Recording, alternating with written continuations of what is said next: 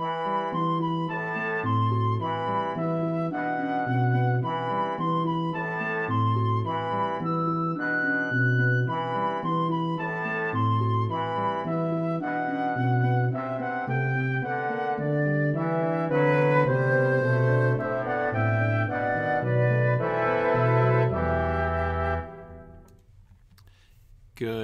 everybody, and welcome back to Exploring the Lord of the Rings. This is session number 203 of Exploring the Lord of the Rings. Uh, tonight, we are going to talk about the Fellowship near the Ring, or the Fellowship in some way associated with the Ring. Um, uh, that's going to be one of the things we're going to talk about. What exactly is the link between the Fellowship and the Ring? Is uh, the primary thing that jumps out at me about this um, this coming passage.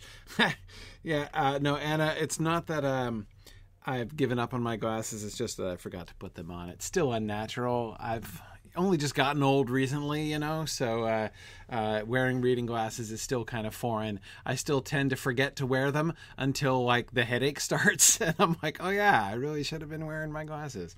Anyway, there we are. Um, uh, so uh, anyhow, um, uh, and yes, folks on YouTube, this is actually live. Um, just to clarify.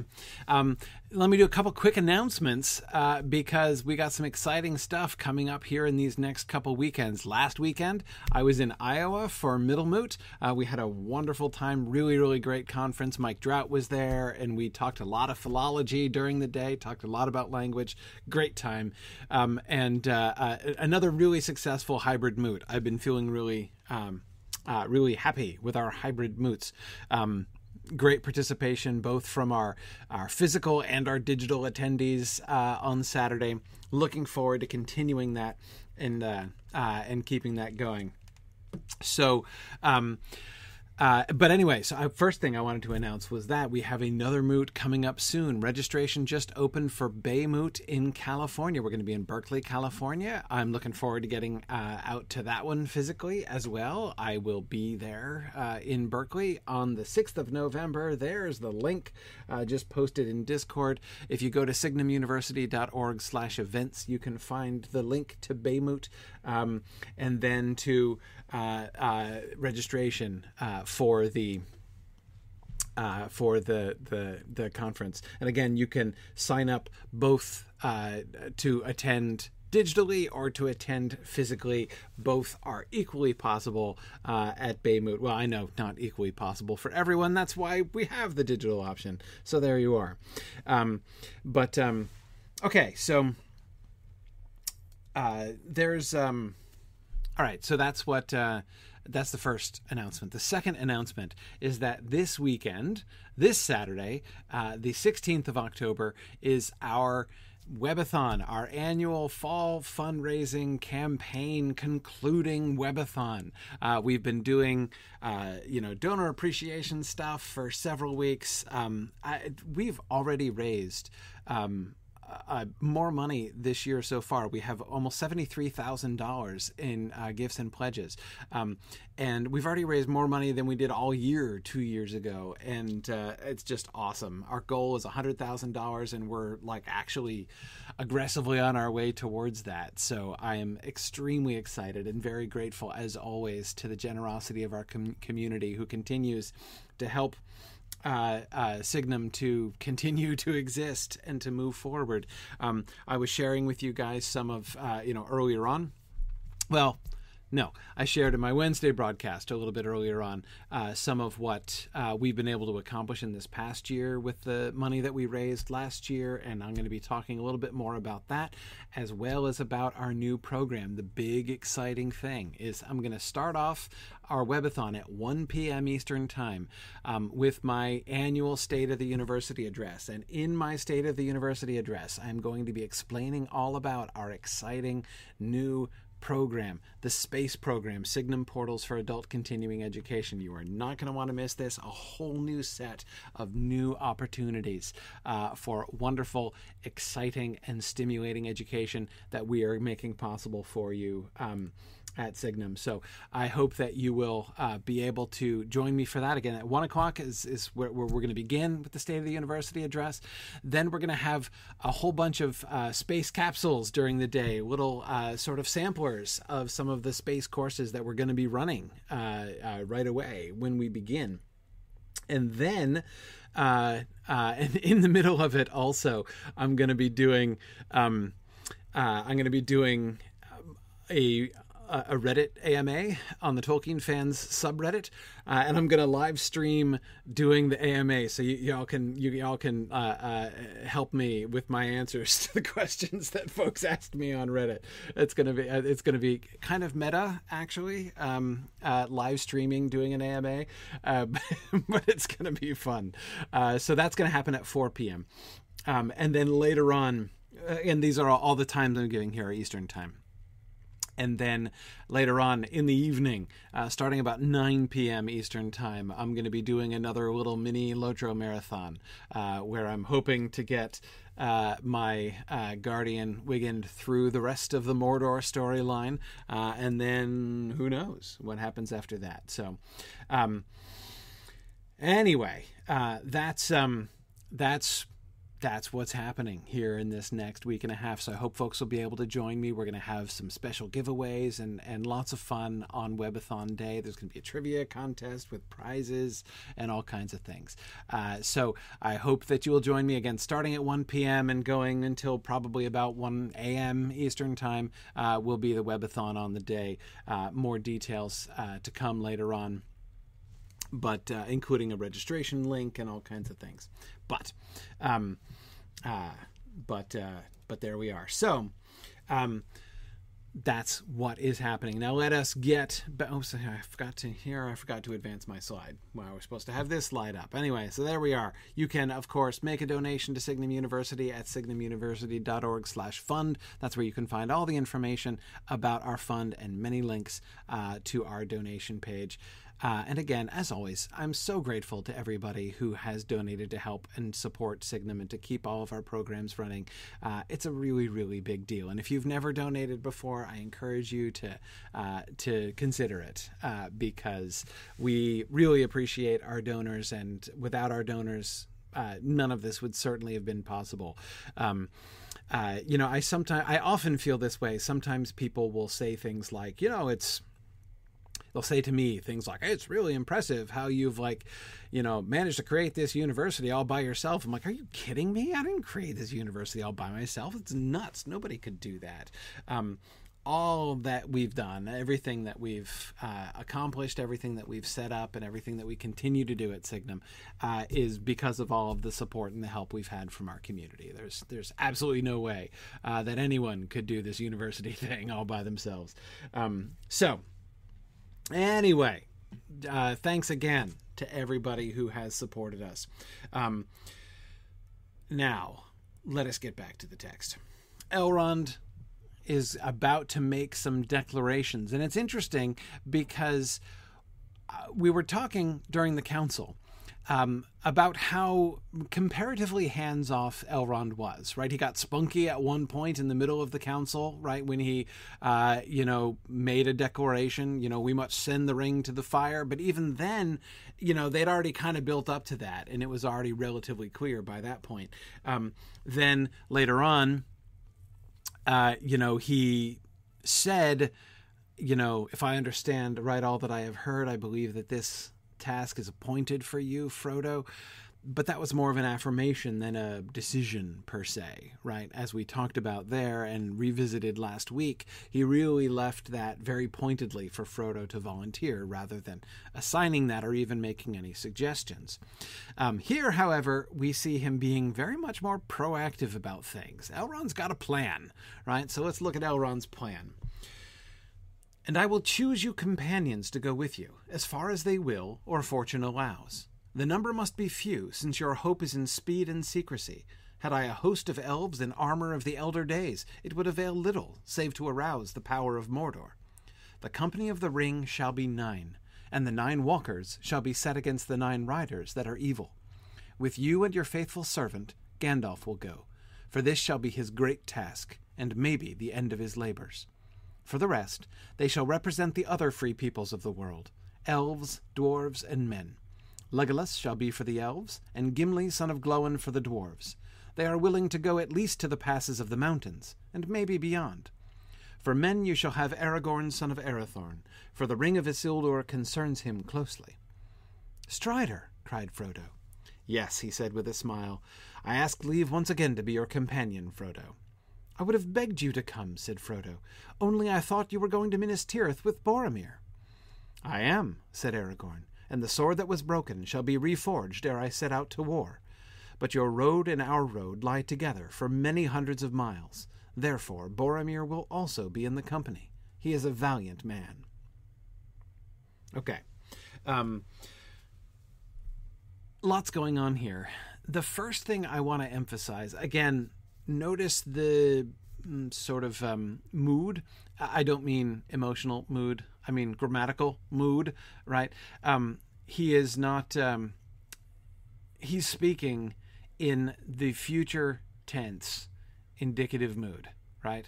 The company of the ring shall be nine, and the nine walkers shall be set against the nine riders that are evil. Right? Look at that sentence. He is saying, here's how it's going to be, and this is why it's going to be that way. Right? Um, Gandalf is Gandalf will go. Um, he, and again, he not only says what's going to happen uh, with the elves, dwarves, and men, right? Um, Legolas shall be Gimli, uh, uh, and Gimli for the dwarves, right? Uh, with the parallelism implying shall be also. Um, now he does ascertain that, um, uh, not ascertain. He does explain that he has ascertained their willingness, right? He's not just dragooning them into this, right? This is presumably not news to Legolas and Gimli when he says it to the hobbits here, right? They are willing to go to the, at least to the passes of the mountains and maybe beyond. So he has had conversations with them, right? Um, uh, Lupita, I agree. It would be fun if they didn't know, right? Yeah, that that, that would be fun. Um, uh, you're right, Nathan.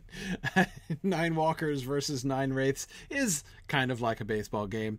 Um, uh, uh, yes, it kind of is.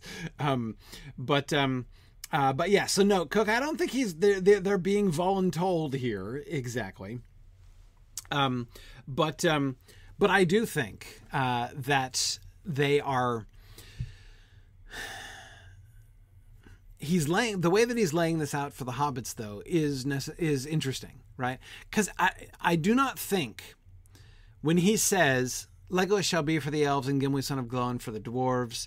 Uh, for men you shall have Aragorn son of Arathorn. I don't think that this is chance, right? He said that the council just kind of came together spontaneously, right? Uh, you know, he called, I say, though I did not call you, uh, though I have not called you.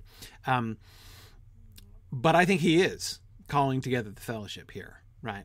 Um, and I think that this whole they shall represent the other free peoples of the world, elves, dwarves, and men, seems not to be a coincidence. I don't think he just, you know, canvassed the, you know, local population for volunteers and was like, huh, wow, look at that. We got an elf, we got a dwarf, we got a hey, we got a whole free peoples of the world thing going on here, right? That's great.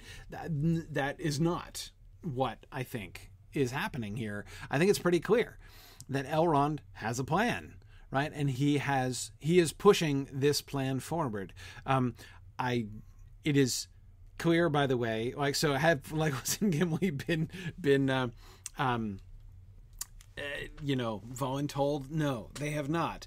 Um, and again, we see him emphasizing the free choice, right? That's still going on. We emphasized that last week, of course, very importantly with Frodo, how his own his uh, Riven, uh, Rivendell's Elrond's um, sort of uh, deliberate reticence, or at least his sort of strategy there with Frodo at the beginning, um, set Soto, Frodo up to make that vow, right? That affirming choice of his own. And we see that he seems to be doing a similar thing with the rest of them. Although he does seem to have had a plan, right? He does seem to want uh, there to the company to represent the other free peoples of the world. Um, and I agree, Matt, the word other is interesting. Usually the free people are men, elves, and dwarves, uh, clearly. And so I agree with you that Elrond is clearly indicating that hobbits are numbered among the free people.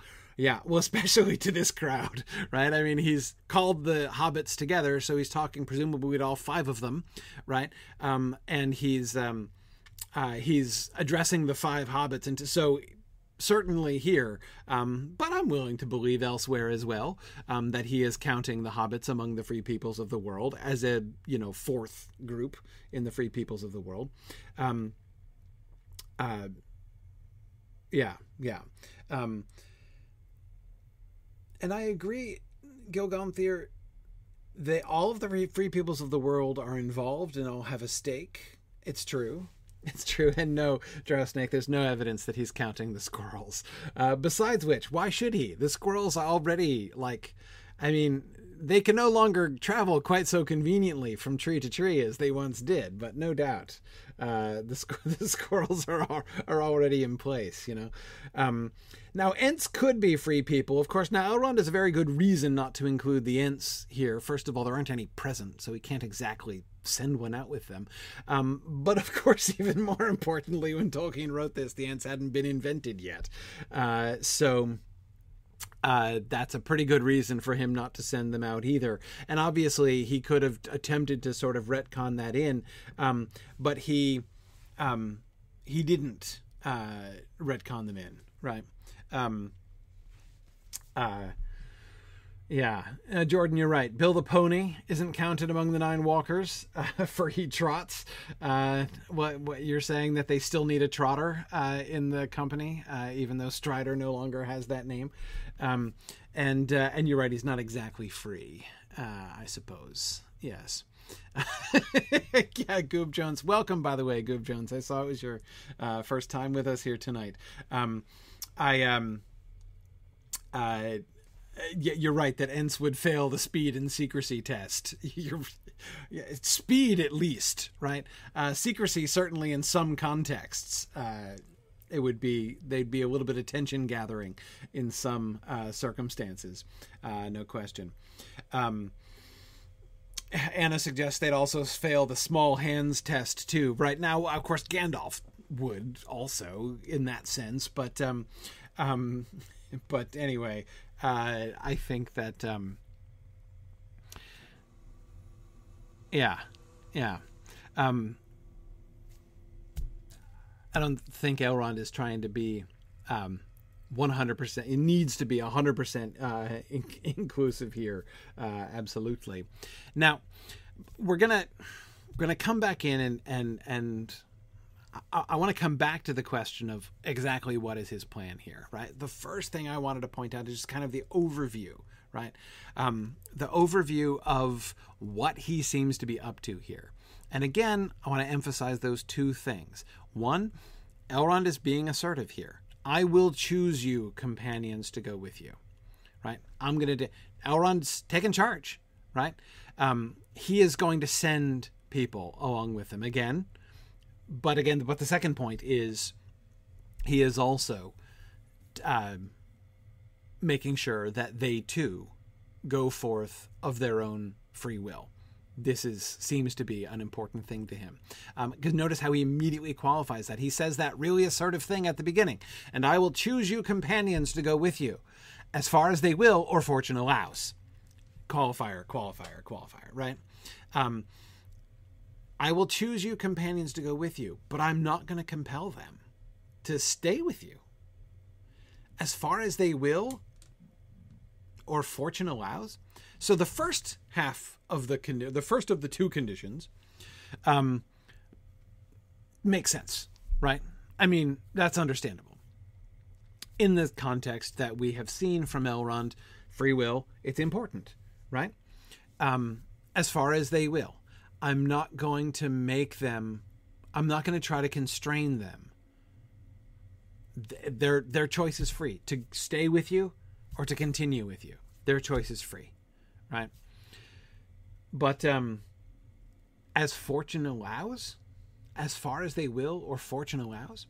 Um, now, on the one hand, you can say, um, you can say, okay, uh, stuff's going to happen, right? That nobody's going to be able to anticipate. So, you know, um, you could say that taking a side trip by way of the abyss under Durin's bridge, spoilers, is one example of Fortune not allowing one of their companions to go any further at that stage, right?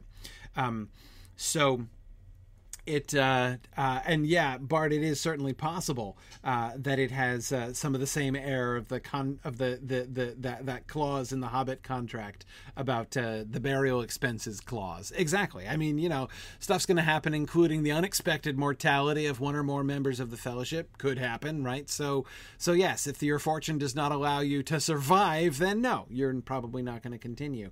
Um, but um, uh, but at the same time I am not sure that that's all that it means, or, or, or rather, let me say it a, a different way. Starting off with as far as they will, or fortune allows, um, suggests that he's not just allowing for unexpected disasters or something like that, um, but um, something could come up right? Something could come up that uh, there's there are a couple reasons why one of the companions might leave the company and not continue any longer with Frodo. Right? One is they don't want to anymore. They're like, I'm out. That he leaves that open from the very beginning. The second is that fortune does not allow them. Like they're just like again, like they die or something like that. Um, but third would be something comes up and they feel compelled, they have to make the decision not to, right? Um, not because they're not willing, right? Not because they're just like, no, I don't really want to go anymore, right? But because they've, and we'll see this, right? This is exactly what is going to happen. In fact, um, both of those last two categories I described, we're going to see happening, right? Gandalf is not going to be allowed by fortune uh, to continue with the company all that long. Um, and Aragorn is also going to make a decision not to go with Frodo from the Falls of Rauros, right?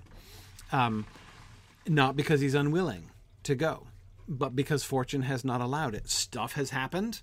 Um, uh, of course, Boromir also is not allowed by fortune to continue any further either.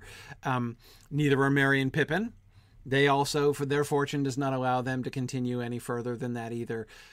Gimli and Legolas and Aragorn are going to choose to leave Frodo and go off in a different direction, but not because of a lack of willingness, right? So um, there is uh, that second condition, or fortune allows, is fairly general, but uh, you know he he does.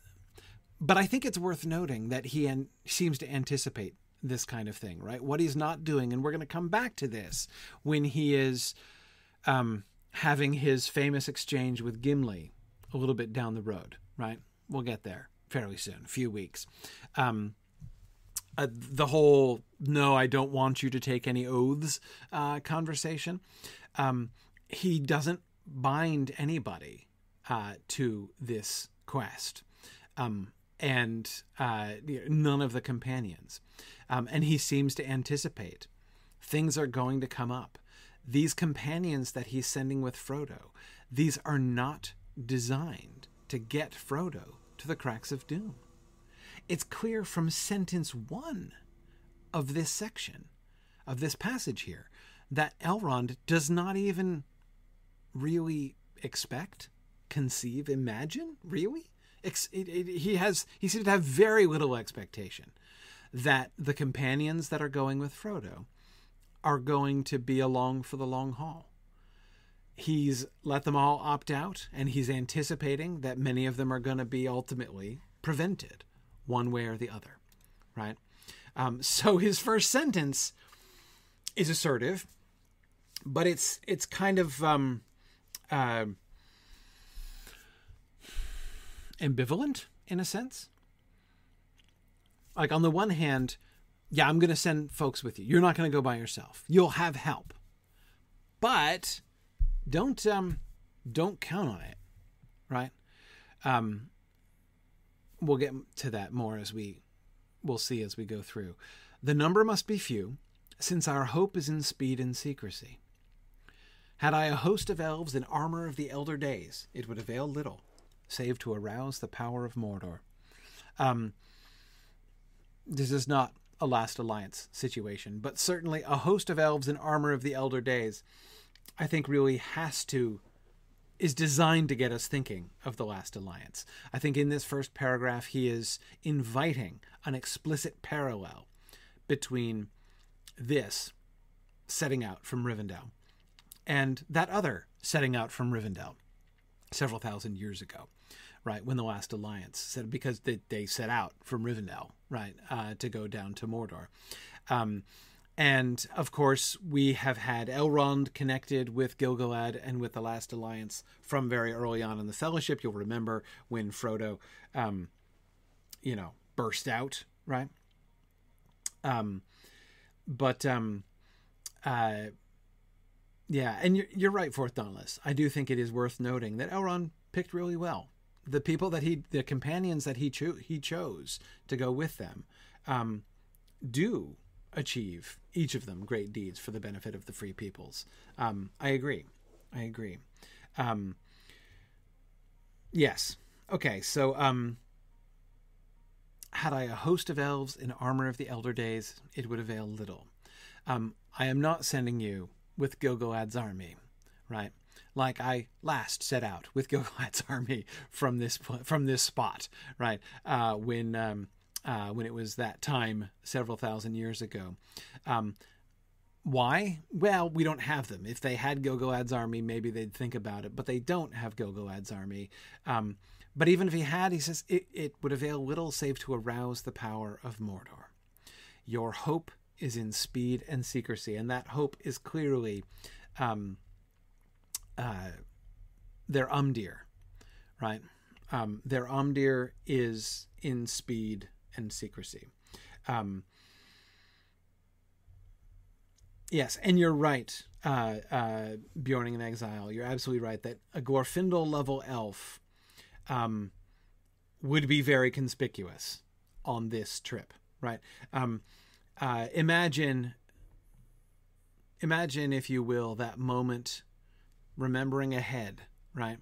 The moment in Minas Morgul when Frodo and Sam and Gollum are sneaking in and they're hiding like behind a rock while the Witch King rides by and the whole rest of the army as they as they leave they're like I don't know how many like yards away from uh, uh, from the Witch King right there.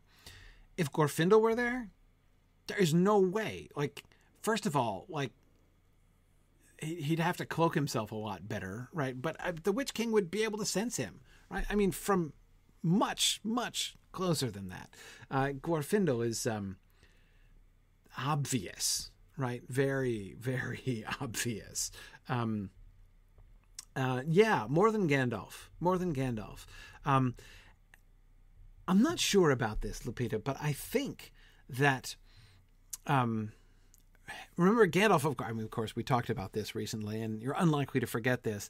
Um, but of course remember that Gandalf speaks of cloaking himself right? Then you will see Gandalf the Grey uncloaked. Implication I'm cloaked most of the time right? That way that he can conceal his power um, makes him different I think from Glorfindel. I don't see any evidence that Glorfindel can cloak himself in the same way. I mean it's just look, when you're that awesome, you just glow, right? I mean, what are you supposed to do? Uh, uh, you can't help it, right? Um, so I'm really not. I don't know that there is any evidence that um, I don't know that there's any evidence that Glorfindel could cloak his power in that way. Um, uh, yeah, yeah. Um, but remember that Istari, the embodiment of the Istari, is a kind of cloak, right? I mean, it's the it's the whole point of the embodiment of the incarnation of the Istari is to conceal uh, their power in part, you know, to enable them to work to operate, you know, incognito uh, in Middle Earth. Um, Rachel, that's a fascinating question on YouTube. Is Gollum the only companion who takes an oath? Well, Frodo kind of did, right? With his I do in last week's passage. But um but yeah, what um remember that question, Rachel, when we get to that. Um it's only book 4. We'll get there soon. Um yeah, yeah. Um Sam has too. Absolutely. Sam already has, right?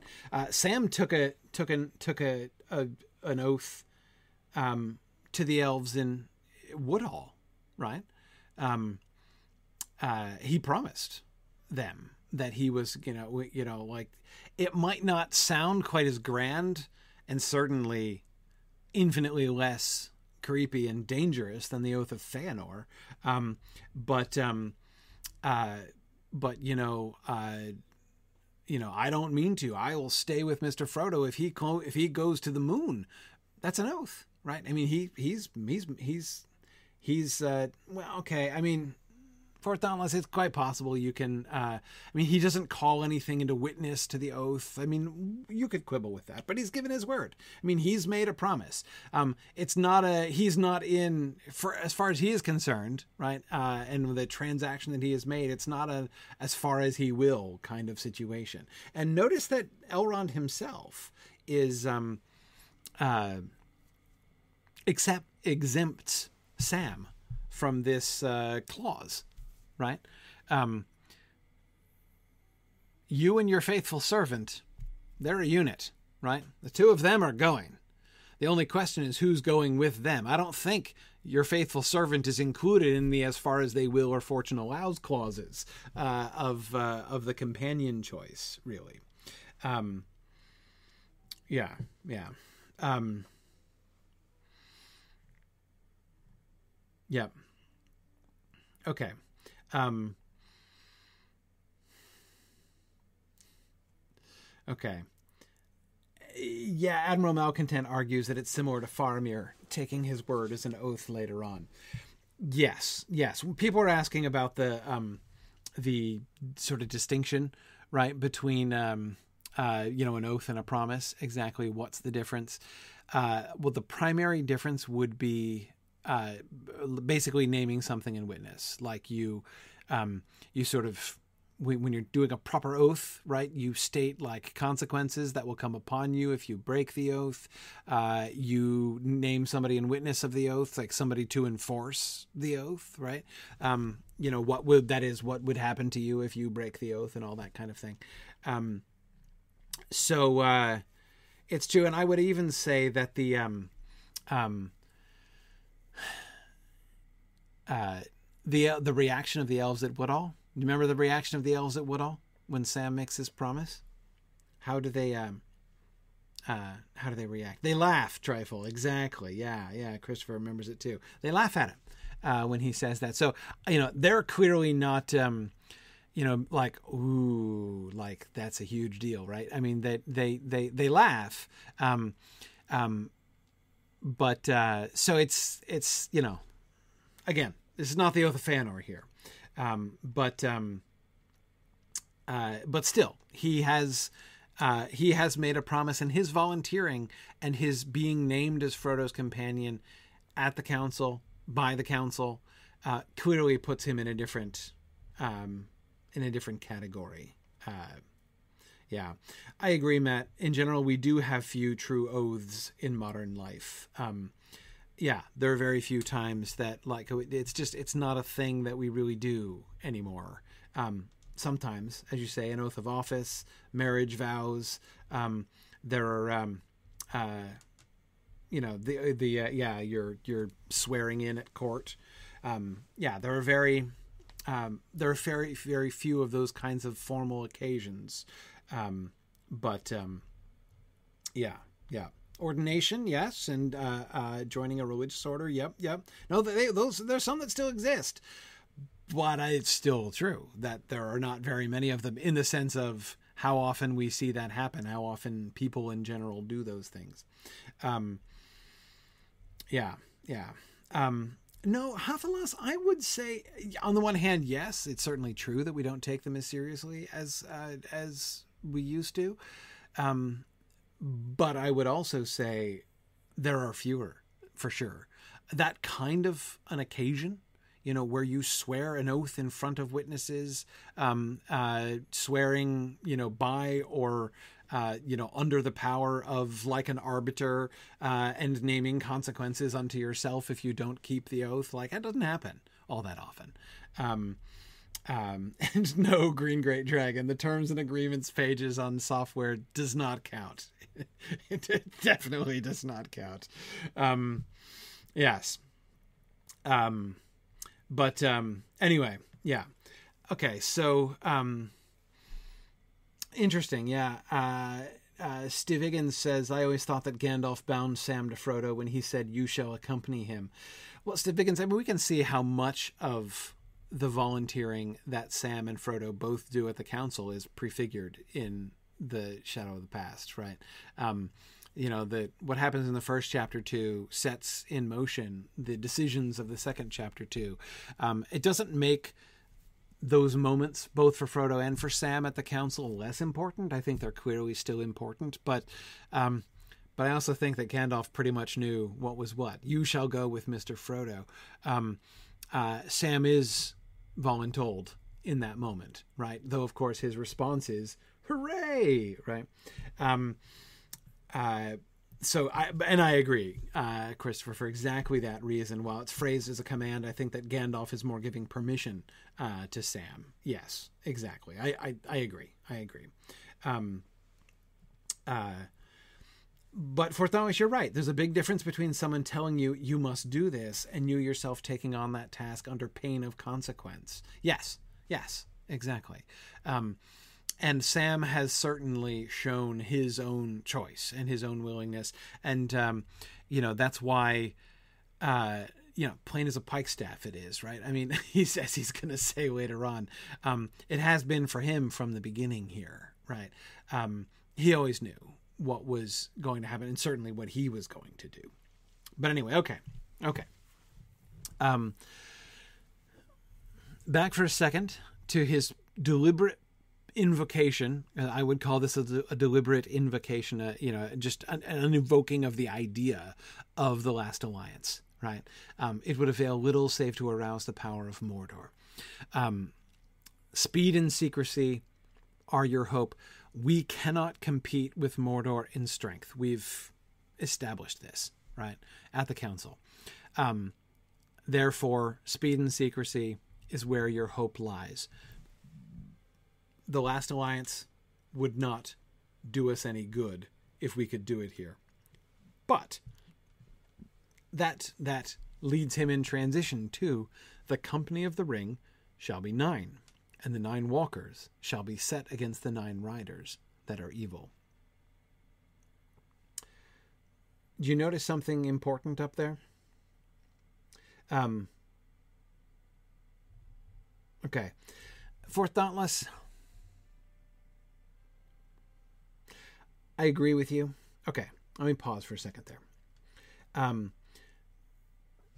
for Dauntless, I agree with you that the Elder Days um, does not necessarily mean the last alliance. I agree that when he says a host of elves in armor of the Elder Days, he is evoking the idea of like the army of the Gondolindrim emerging out of Gondolin at the Nirnaeth Arnoediad or something like that, right? I mean, he's thinking of the Elder Days. What he's invoking is the mythic past, right? Um, had I, you know, even if we could conjure up um, the greatest, most splendid thing that you can imagine, right? A host of elves in armor of the elder days. It wouldn't do us much good, right? We would it wouldn't it wouldn't help much. Though I wouldn't say no if they offered honestly, right? Um, I wouldn't say no. Um, but yeah, though hang on, side note. You know what that makes me think of, Fort Thomas? It makes me think of the one war of the elder days, which Elrond did in fact witness, right?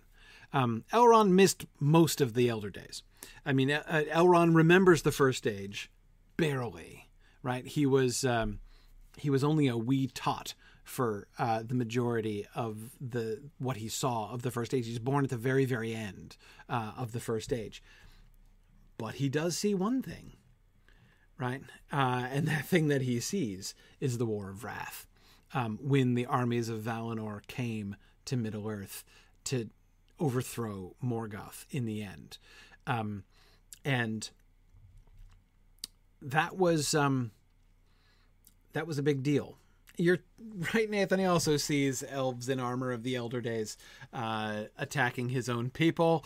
Um, yes, yes, true. The third kinslaying. Uh, he was a witness, uh, indeed a prisoner of war at the time uh, of the third kinslaying. So that's certainly true. Um, but um, uh, but yes, the War of Wrath. He was around for that. Uh, he certainly will remember the host of elves in armor of the elder days. That is, the host of the Vanyar, right, in armor of the elder days, who arrived and fought the last ba- the the last battle of the first age there, um, the uh, the War of Wrath. But, um,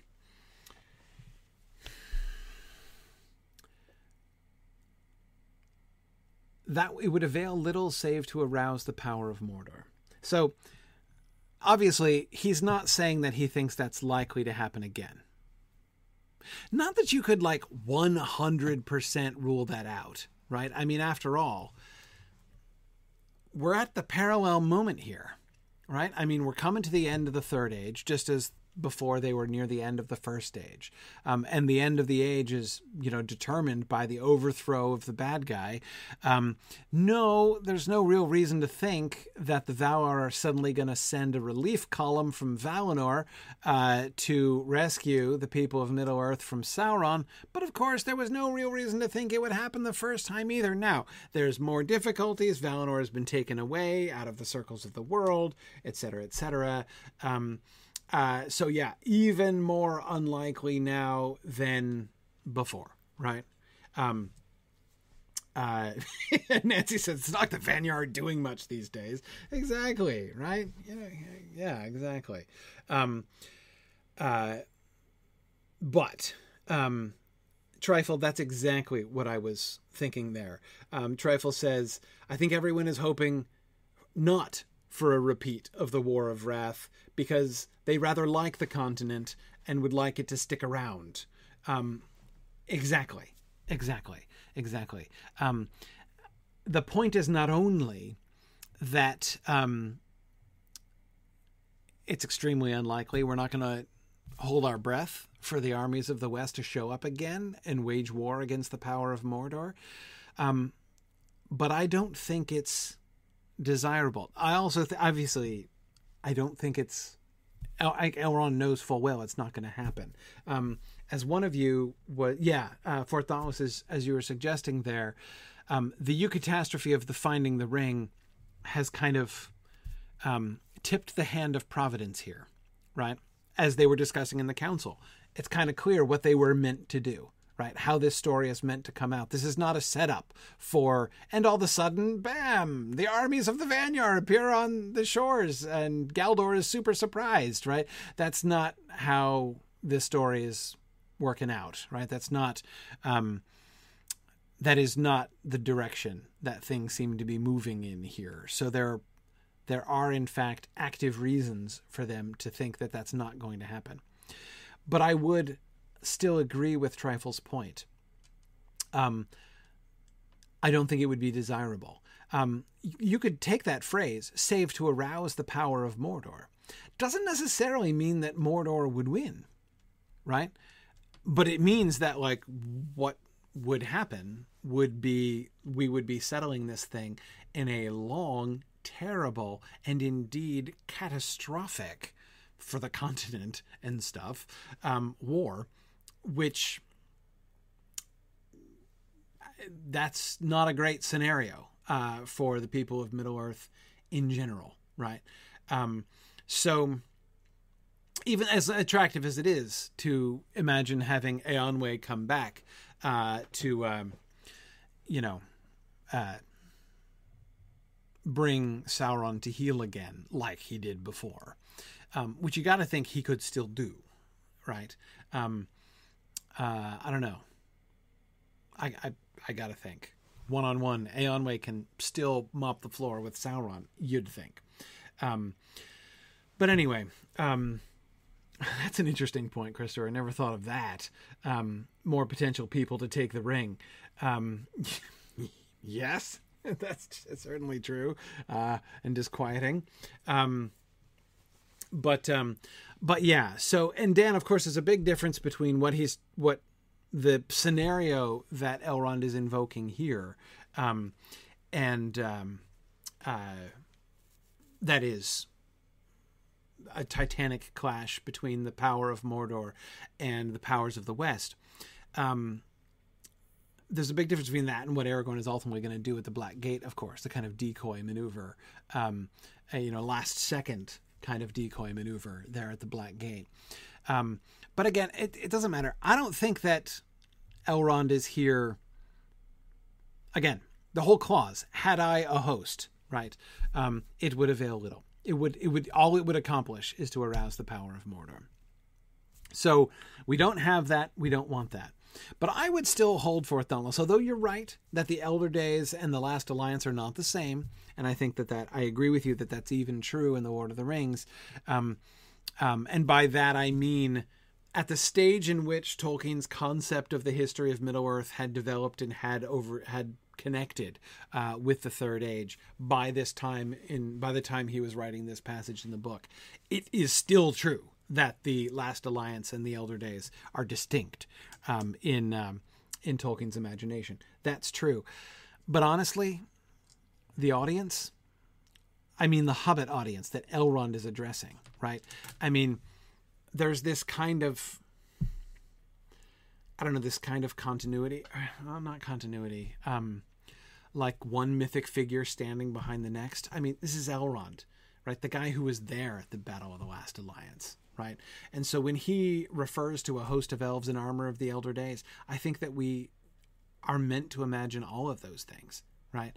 Um, because, by the way, I bet you that the uh, Last Alliance the elves of the Last Alliance still had armor of the Elder Days. But your Gil-galad's armor was made in the Elder Days, right? As was the armor of many of the elves among them, right?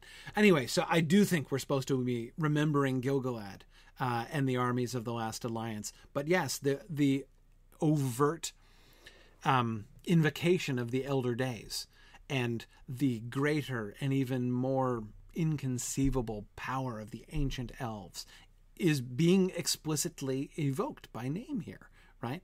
Um, so that I do think I do think we see, you know, the image that this is raising up does I think show us Gil-galad and the armies of the Last Alliance kind of in the foreground, right? But in the background behind them, we get you know the stories of the ancient elves like again like i mentioned the arrival of you know turgon and the gondolindrim at the Nirnaeth Arnoediad perhaps or the the arrival of the armies of the Vanyar on the shores of Middle Earth for the War of Wrath, right? Um, those things lie behind. And indeed, of course, that's the direct parallel, right? That is, we are coming to the end of the age. Everybody feels the end of the age is coming, right? The crisis for good or ill is coming. The transition point. Either Sauron is going to be thrown down or he's going to become dominant for good and all. The crisis point at the end of the third age is coming.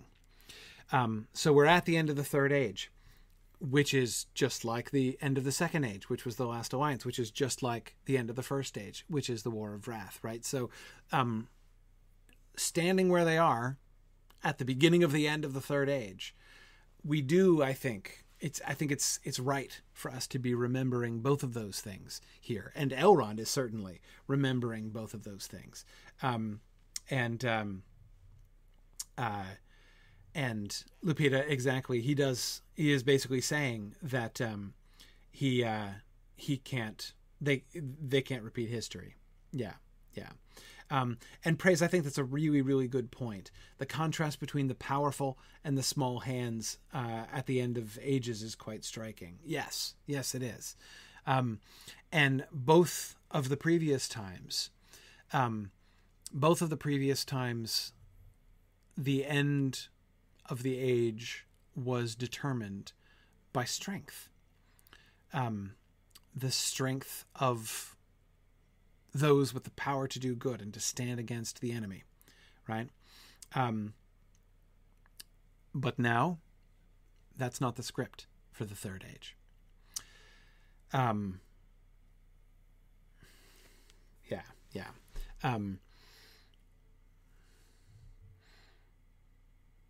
okay, anyway, the company of the ring shall be nine, and the nine walkers shall be set against the nine riders that are evil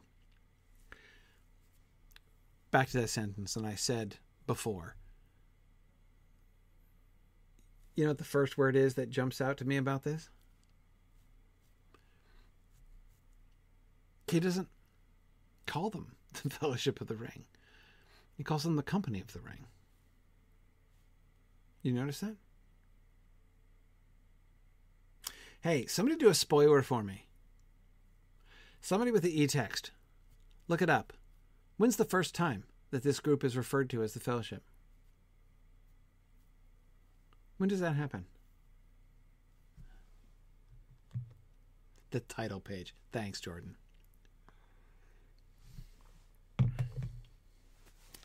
Yeah, Chris, that's what I was thinking too. That's exactly what I was thinking.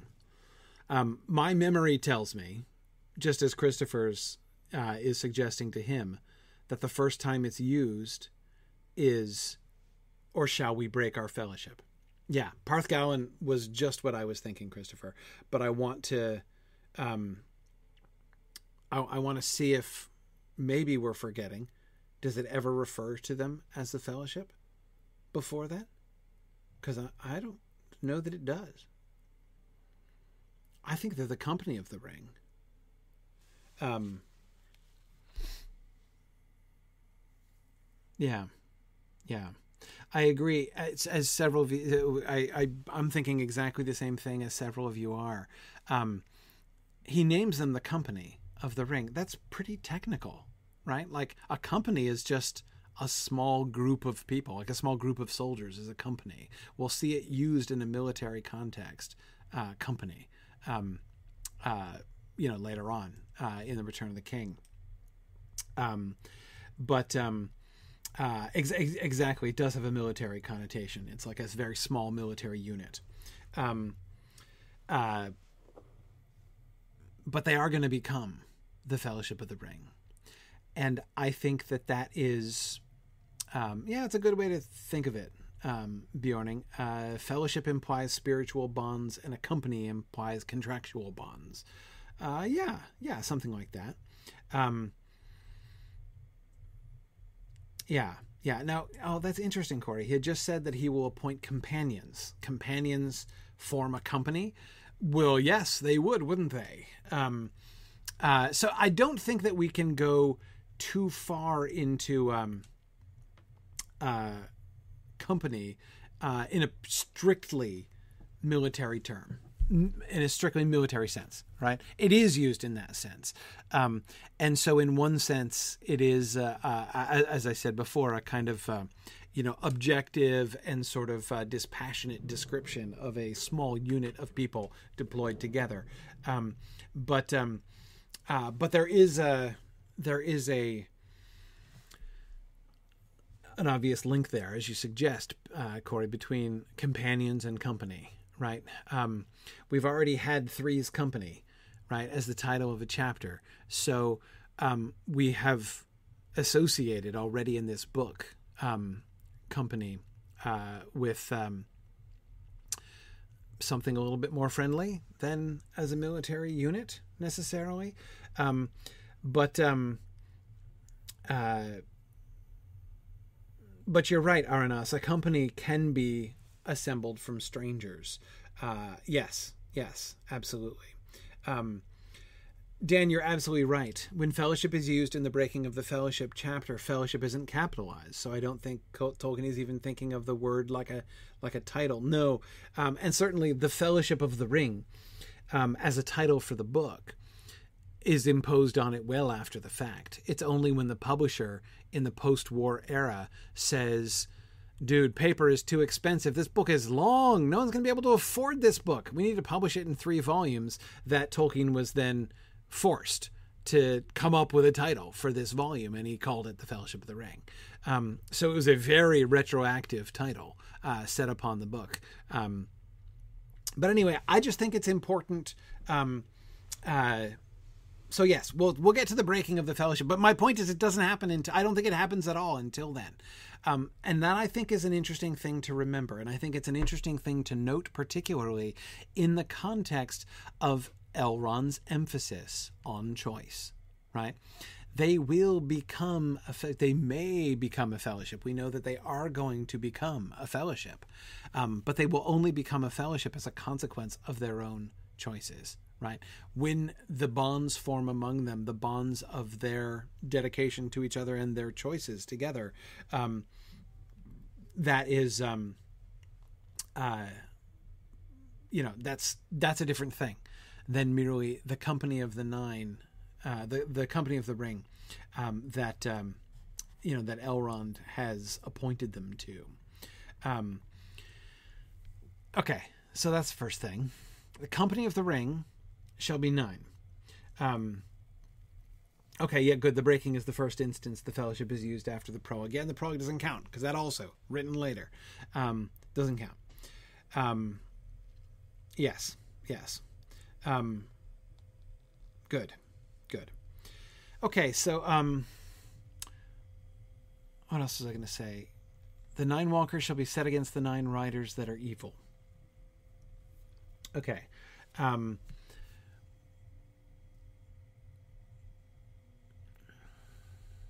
what does that mean?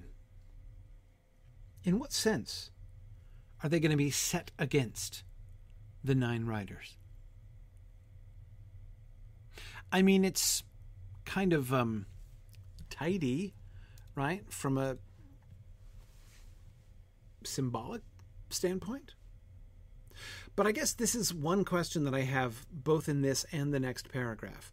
To what extent is um, to what extent is Elrond being merely symbolic? And if he's being symbolic, what um, uh, to what purpose is he being symbolic? Right? Symbolism is important. But what's the point of symbolism? Why do you do a symbolic thing? Right? You do a symbolic like symbolism communicates. Right? Communicate I mean it, it um uh symbolism conveys meaning. That's that's the point of symbolism. It can convey meaning. Now you can do right, Hathalas exactly. It's it's a it's it's a pathway to meaning. Um, whom? What? If they're doing a making a symbolic gesture, to whom are they gesturing? Right? Um, yeah, yeah. Um, Rowan asks, why have a gross of guests at the party? Well, Rowan, that's exactly the question that the Sackville Bagginses are asking. That's why they're offended when they've been chosen like goods in a package, right? To fill up the required number like goods in a package. Um, but again, the symbolism there is fairly important, or fairly obvious in some ways, right? It is, Bilbo explains it. 144 is the total of his age and Frodo's age. And so together they total one gross, which is a peculiar number. And of course, as we will learn very much later, a very important number from an elvish point of view uh, 12 squared. So. Um, he chose their he chose their numbers to equal their total. What what is the message? What is communicated? What is communicated is like it's about us, right? Um, your numbers are chosen to equal our combined ages, right? So again, the message is fairly important, and to the Sackville Baggins is offensive.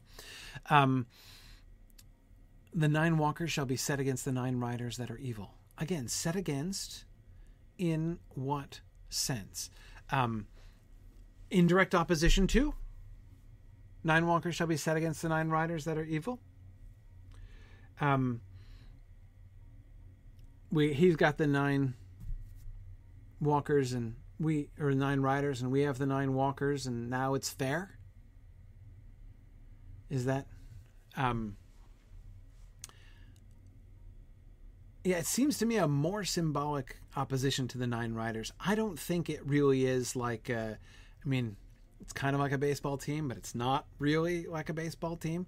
Um i don't think we're meant to square up and go toe to toe between the nine walkers and the nine riders. I mean, it's obvious that we're not because speed and secrecy is the whole point, right? Um, uh, so I don't think he means set against in that kind of sense. Now it's interesting because we have a we have a contrasting moment to this, right? Um, you remember, remember ahead to when Theoden is going to say something very similar, right? Um, when Theoden, well, no, it's not Theoden. It's shoot, who actually says it? it's Aragorn who actually says it, isn't it? Right? But when when I'm talking about the White Rider, right? I'm talking about when they're we're talking about the White Rider. I'm talking about Gandalf later on after his return, um, and they say, you know, the enemy has nine, we have one greater than they, the White Rider. Um, there we have explicitly a, that that is a toe to toe opposition thing, right? Um, on his side, he has nine ring wraiths. On our side, we have one Gandalf. Game on, right? Is the what seems to be being conveyed in that moment, right? Um, I don't think that's what Elrond is conveying here. I don't think that's what he has in mind that the nine walkers shall be set against the nine riders that are evil in the way that they are anticipating Gandalf shall in fact be set against um, the nine riders that are evil, right? Um, yeah, and you're right, Christopher. Gandalf's response is "Black is mightier still," right? Um, like you know, let's uh, let's not get ahead of ourselves here. Um, yeah. Anyway, I'm bringing that up though as a contrast, right? A contrast to what Elrond is saying here because I don't think that that's what it means. There seems to be a more now. I, I, I people are some people are interested in the the kind of outside symbolism of nine. Is it connected with Norse mythology, something like that? Um, I don't know, but I don't know that we need to go there, um, because the referent is right there he's explained why he's chosen, why their number should be nine. Not because nine is, and I'm not saying nine isn't an important number and that that might not add a, a kind of an additional layer of meaning. Uh, but what I am saying is first we have to address what he explicitly says. He is choosing nine walkers because there are nine riders that are evil, right? Um, this is how it shall be. The, the company of the ring shall be nine. And they shall be set against the nine riders that are evil. Not directly. Um, uh, they are set against them. Hmm. Rowan says maybe it's more like tarot cards. Not 100% sure I understand that, but do you mean like in balancing opposition to is does that get Rowan at what you're what you're pointing to there perhaps um, because that's that's rather what it sounds like to me. Um, that kind of a, a balancing thing, right? Um, yeah, yeah, okay. In opposition to, but balancing. But again, balancing not in strength, not in um, you know this is not uh, uh, we we're not we're not handicapping a, a nine on nine brawl between the two of them. Um, uh, and that's interesting, Hathalas. I think you're right. The fact that he says riders versus walkers uh, does imply that the riders are greater in strength, as riders have advantages have advantage over walkers uh, on a military level, right? Um, yeah, yeah, but um,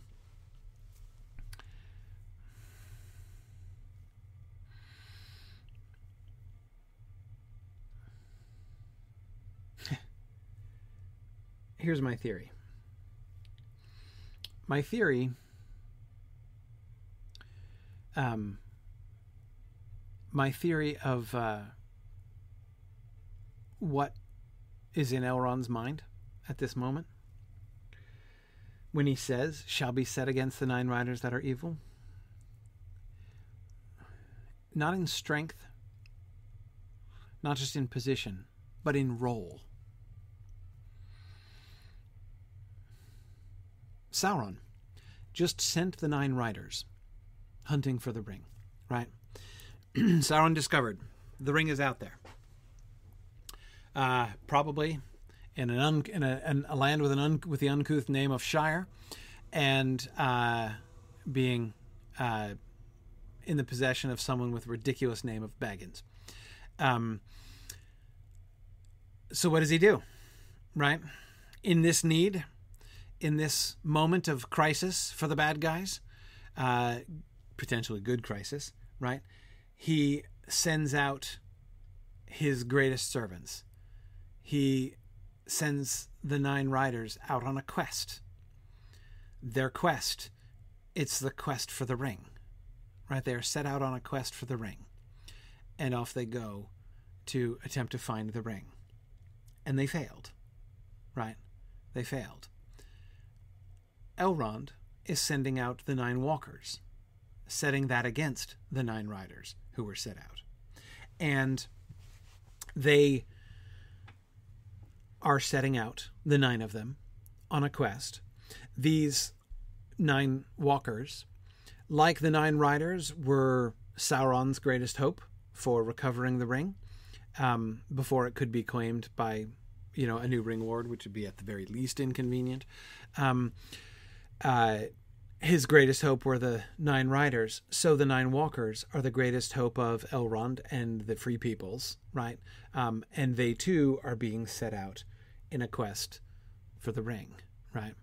Um, except, of course, as you might expect, it is the reverse, right? Rather than to go and find the ring and bring it back, they are being sent out with the ring in order to lose it um, picking up on those reversals that um, uh, Frodo was picking up on the reversal of his errand from Bilbo's errand, right? Um, no treasure hunt, no there and back journey. He goes to lose a treasure instead of to gain one. Um, and we can see that similar kind of reversal happening here. Um, so, yes, I do think, um, uh, Bjorning, that Elrond is basically Sauron's opposite number uh, in this situation, essentially. Yeah. Um, yeah, Matt, that's that's exactly it. Yeah. Um, and he is, in a sense, in one sense, right?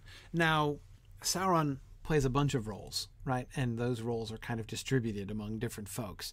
Um, uh, as has always been true, uh, being a good guy is a team job, uh, whereas the bad guys tend to work uh, alone, or anyway, to be. Uh, they tend to have a, you know, uh, they tend to be a sole proprietorship, if you see what I mean.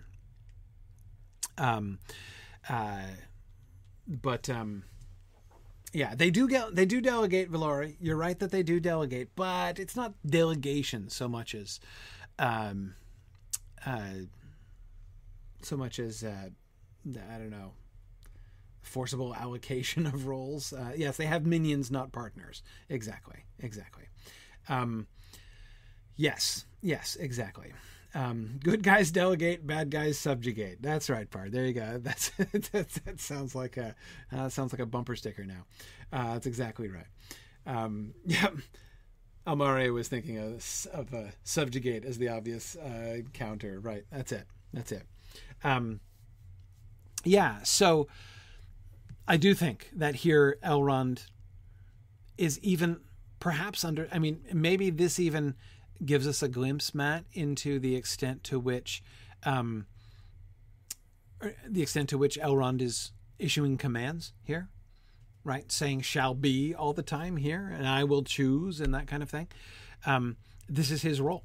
This is his job. He he he he perceives that. He perceives that he is in the counter position. Uh, it's it is up to him. He might not have called the council, but it was called at his house, right? And that's not by accident. Um, and it is not for nothing that it gets called the Council of Elrond, right?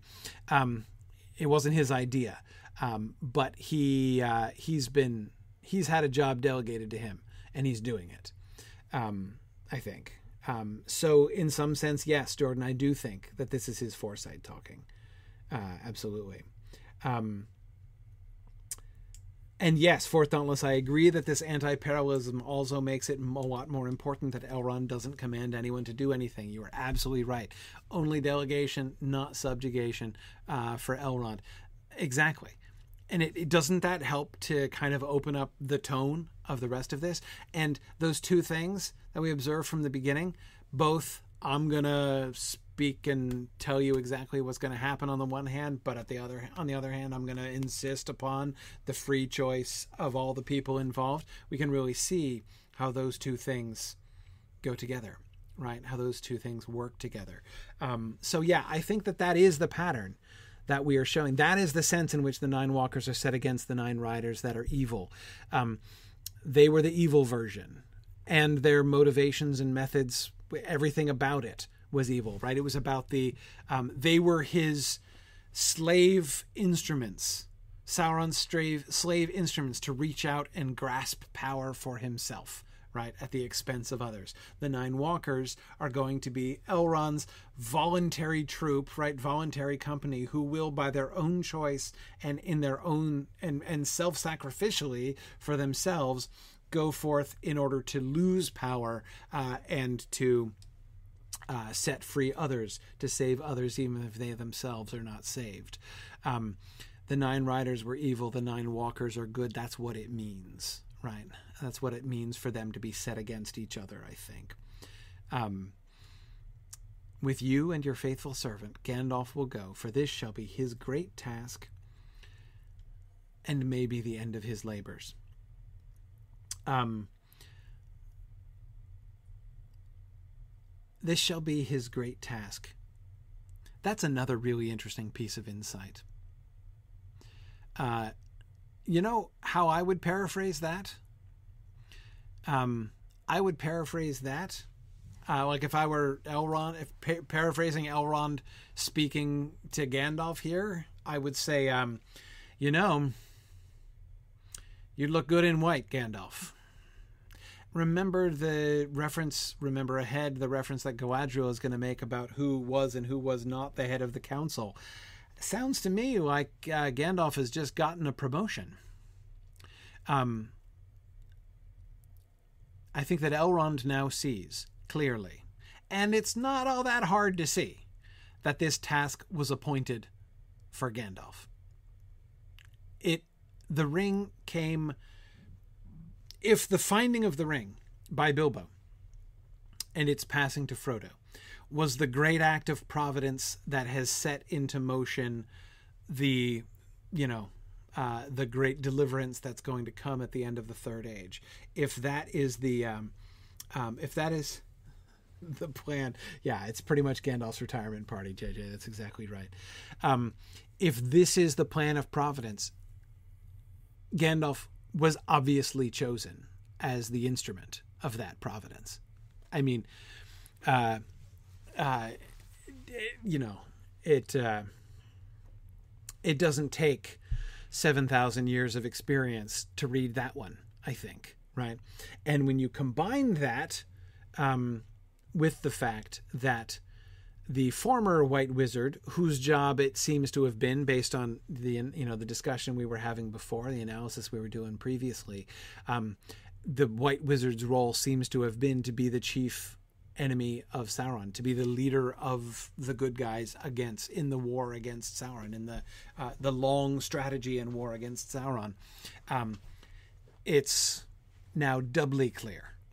Even if uh, I mean, what would have been really awkward is if Saruman had shown up, right, and been like, "Hey guys, all right, let's go. I'm the White Wizard. Let's do this thing," right? Um, that is like you know without the treachery thing like, what if he hadn't betrayed them? What then? Right? Or what if, uh, uh, at the very least, if, if he had concealed it? But I mean, literally, like, what if he hadn't actually betrayed them? Um, that that that would have been awkward, right? Um, but anyway, that's not what happened. Um, and of course, you can see those two things seem to be in uh, uh, in place together. That is, it, there's there's a reason why Providence was wise to the future treachery of uh, of of Saruman. Turns out, right? Um, yeah. So, um, yeah, yeah. Um, so, this shall be his great task. Elrond seems to me to be foretelling, ultimately, Gandalf the White. Um, uh, and um, and maybe the end of his labors. That is a hint at the end of the age, clearly, right? I mean, by saying and maybe the end of his labors, that's actually a really low key way. I mean, if again, if I had to paraphrase that, maybe the end of his labors, um, yeah, for this shall be his great task and maybe the end of his labors. I, get, I would paraphrase the whole thing as Gandalf is being unofficially promoted. He's being made, hey Matt, he's being made interim White Wizard right now. Gandalf is right. Uh, he's being appointed interim White Wizard until his official appointment is later confirmed, um, and then, and maybe the end of his labors. I would paraphrase that as and it's endgame, people. It's endgame. This is this is it. This is it. Um, uh, the end of the age is upon us. For good, this is everything is on this throw, right? Um, we are we are betting the ranch on this uh, because this is uh, this is it. This is it. Um,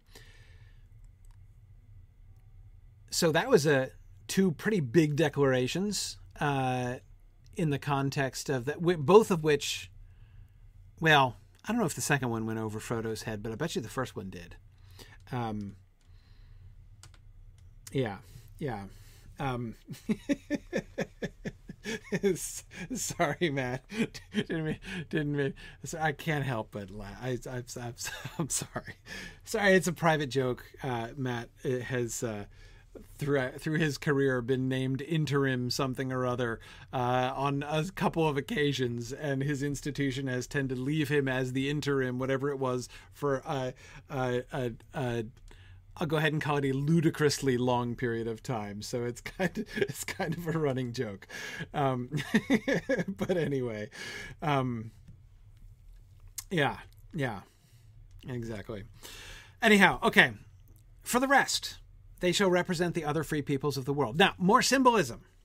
More first we had the nine walkers and the nine riders, and we talked about that a little bit. Now, why why the potpourri? Right? Why are we going the why why the the the the sort of um you know why this approach? Why the representational approach? They shall represent the other free peoples of the world. Again, no, I do not think that Elrond dragooned Legolas and Gimli. I don't think he leaned on him and said, you know, you're going whether you like it or not. Um, I do think he chose them. I don't think that they just randomly volunteered. I think he approached. My guess is that he appro- because he said, "I chose you companion." You know, I, I, will choose you companions. Um, he names Legoly and Gimlis.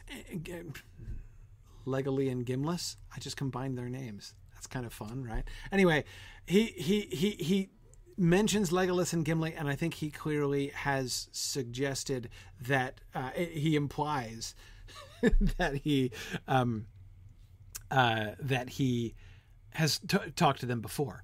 Um, but the the um,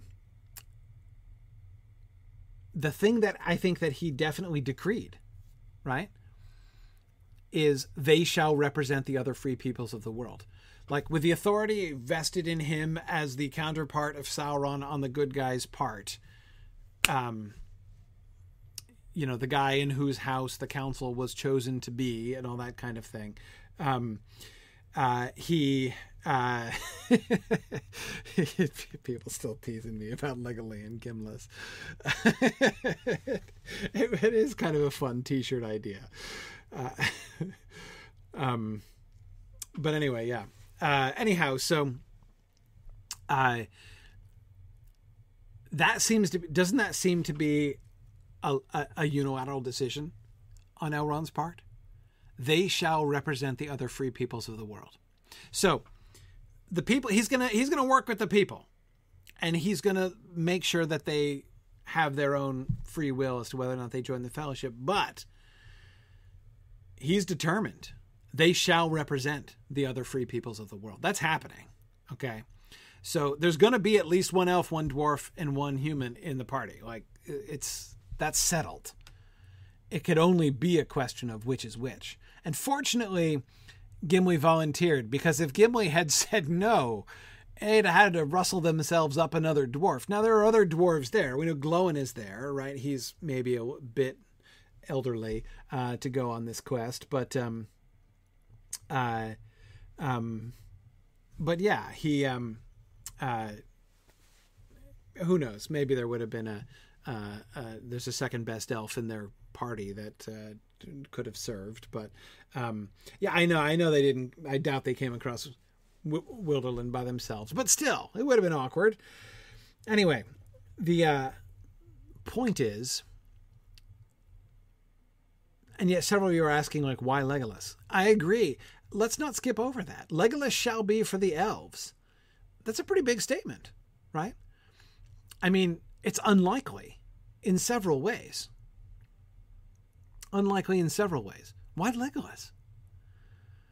Why one of the elves from Mirkwood? I mean, surely of the uh, demographics elves, dwarves, and men. He was most spoiled for choice when it came to the elves, right? I mean, he's got a, a pretty good roster of elves that he could send along. Now, we already talked about how Glorfindel, though kind of an attractive idea, um, is, um, you know, maybe not in fact the best, uh, the best way, right? Now, praise, I agree that if we're going anti-powerful, a Sylvan elf fits that better. Um, I have chosen Legolas because he is lesser than everybody, because he's so much lamer than everybody else who lives here in Rivendell. Um, like all these elves are just way too cool and way too powerful, so I'm going to send um, the elf with the smallest hands in the place, right? Um, right. Gildor would certainly have been a better choice, but Legolas was more available. Yeah, yeah. He was going in the generally right direction. Um, uh, yeah, yeah. I don't. Um, uh, I don't know. I don't know exactly. Here's another thing that I think that we can see. And this, I think, might sound like. Um, I think this might sound like the uh, worst, like the least satisfying possible answer. Why did he choose Legolas? Um, because Legolas was going that direction anyway?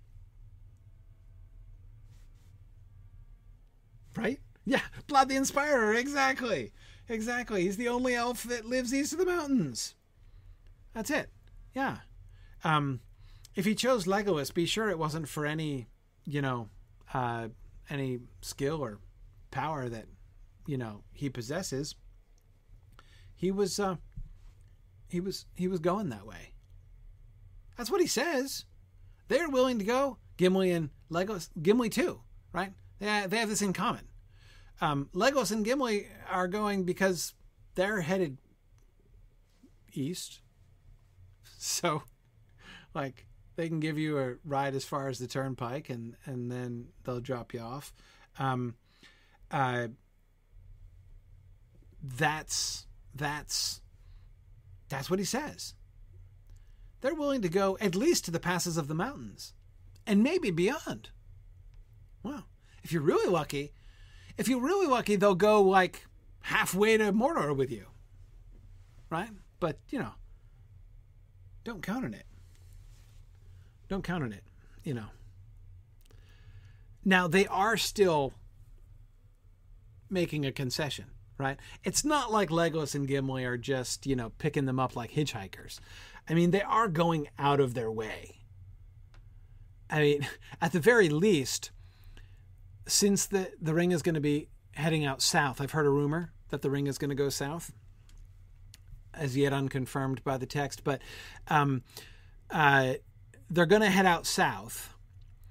And, you know, so then, like, after crossing the mountains by the passes, which the company is going to, like, by the Red Horn Gate, which is plan A, uh, you know, then they're going to have to schlep all the way back north to get back to the Lonely Mountain and Mirkwood. So it's very kind of them, right? Very kind of them to uh, go so very far out of their way. Um, but um, but yeah, they're they're they're headed in that direction. Um, my question is, how much do you think that weighed with uh, with Elrond?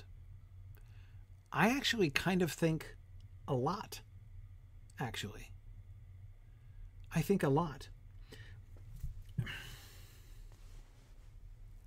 Who's Elrond going to choose? The one that he thinks most qualified? The ones that he think have the best, you know, strengths and qualities? No. No. He's not going to choose that. Uh, when's he going to choose that?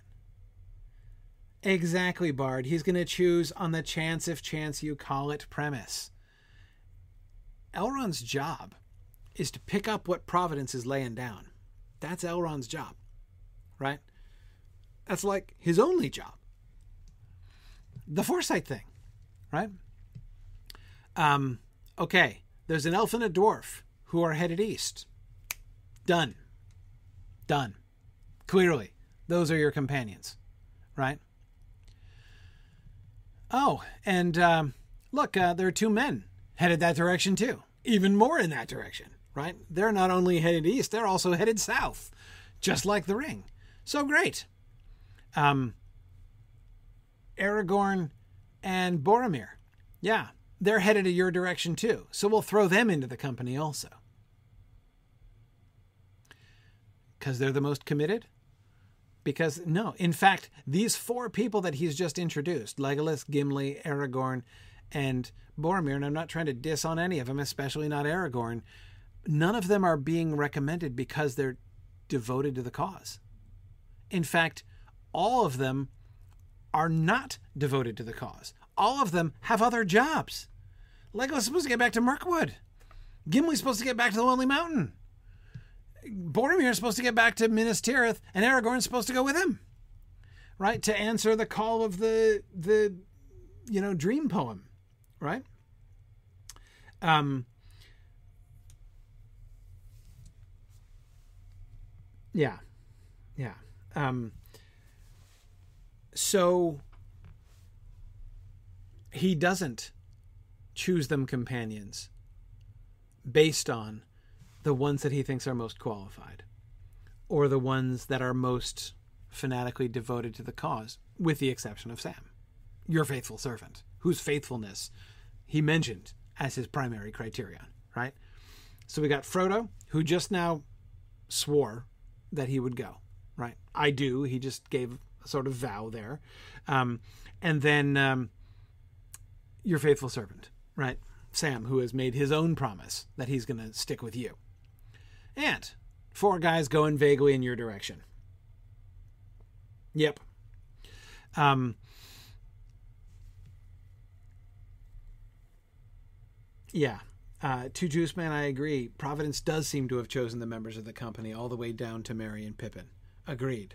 Agreed. And I think that that's what we're, we're going to see when we get to the and Pippin passage, which we are going to do very, very soon. Um, uh, I love the um, I love the recapitulation of the Strider chapter that happens here. Um, Aragorn makes, or sorry, Elrond makes it all grand. For men you shall have Aragorn, son of Arathorn, for the ring of Isildur concerns him closely. Right? Um, Strider! cried Frodo. Right? He immediately bringing us back to the inn at Bree, right? When they met Strider and didn't like the look of him. Um, and when Strider, you know, said that he would give them his help as long as they promised to let him come with them, right? Uh, to take to take him with him as long as he wishes to go, and you know until I choose to leave you were his words in Bree, right? Um, uh, and they promised that you know he he he agreed, right? And he smiling, um, which hey, hey, Aragorn's smiling. That's kind of unusual. Didn't we say that was unusual? Um, I seem to remember we had a conversation about this a year or so back, um, a couple years back maybe. Uh, but anyway, yeah. So here's Aragorn smiling. Um, yeah, it is on. I thought that was on our watch list. Yeah, and it's not a grim smile. Exactly. Yeah, good. Yeah, Jackie says she just listened to that episode. Yeah, yeah, exactly. Um, um, Cartzimus, I agree. When did they show up? Who's there? Yeah, we had no idea that Aragorn was in the room until he speaks up here. That's interesting. Um, okay, anyway. Right, yeah, we came to the conclusion actually that Aragorn's smiles are mentioned more often than anybody else's. Yeah, yeah. Um, okay, Right. All right. Well, we'll come back to that. Um, and he asked, I ask leave once again to be your companion. I would have begged you to come, only I thought you were going to Minas Tirith with Boromir. Um, okay. Well, it's getting late. We'll return to the end of this passage next time. Um, what I want to start with, and you guys can help me remember because I often forget one week to the next what I wanted to talk about. So help me remember. Beginning class next time we're going to start off by saying, by looking at Elrond's introduction of Aragorn, specifically the reference to the Ring of Isildur concerning him closely, as a very unusual, in the context of everything else we've seen here, rationale to his inclusion in the Fellowship. Right? He seems to be putting Aragorn in a different category than Legolas and Gimli, for instance, um, or even Gandalf.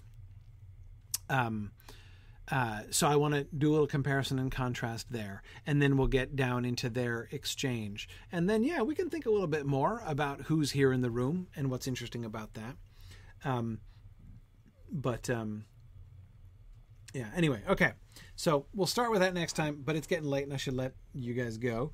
Um, thanks for joining me. We will uh, we will be back next week. Uh, don't forget Baymouth registration is open. Uh, and don't forget to join me this Saturday. Um, the easiest place to join me this Saturday is on our Twitch channel, twitch.tv slash signumu, or YouTube or, or other channels as well. I'll be streaming it everywhere. But um, there is going to be a Zoom link if you want to uh, participate through Zoom. Um, uh, so I will be, uh, I'll be, we'll be announcing that, we'll be uh, distributing that Zoom link a little later on in the week. All right. Thanks, everybody. I will talk to you guys soon. Uh, and it's field trip time. Good evening. How are you, Valori? I am all right. Good. Good. let's see. I am. Uh, Yeah, it does make me wonder if uh, Elrond like had to talk his sons out of going at any point. right. Apparently unsuccessfully in the long term. if he talked him out of it, he talked him out of it apparently only briefly.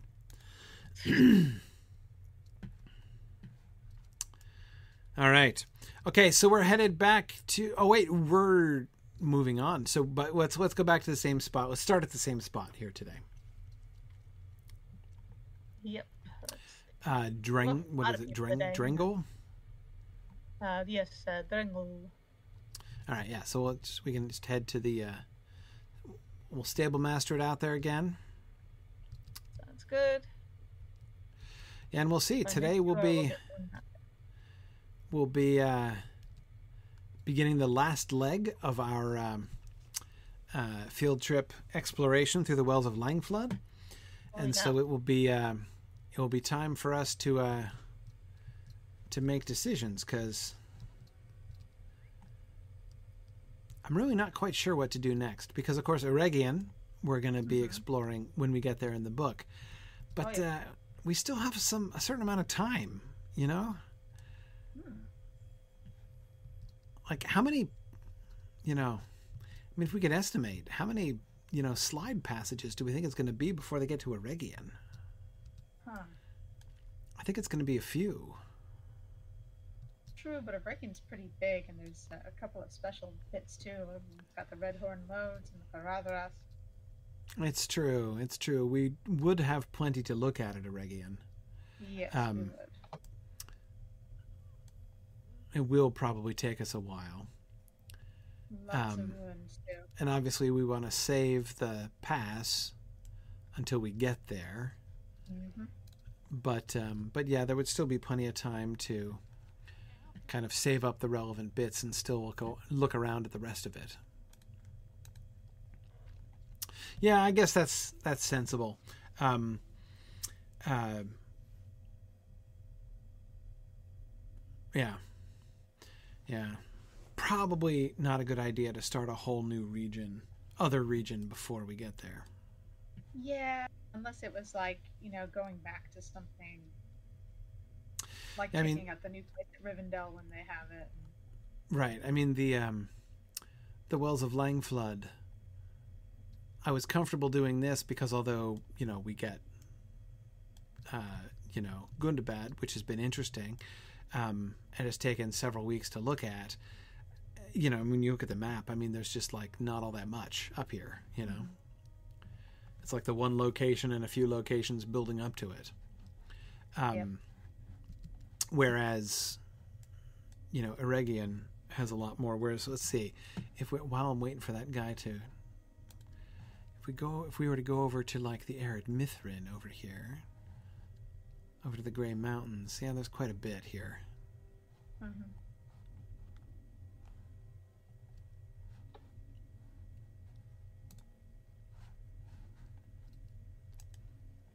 Yeah. Um. Yeah, the Dale Lands and the Iron Hills. Yeah. Yeah.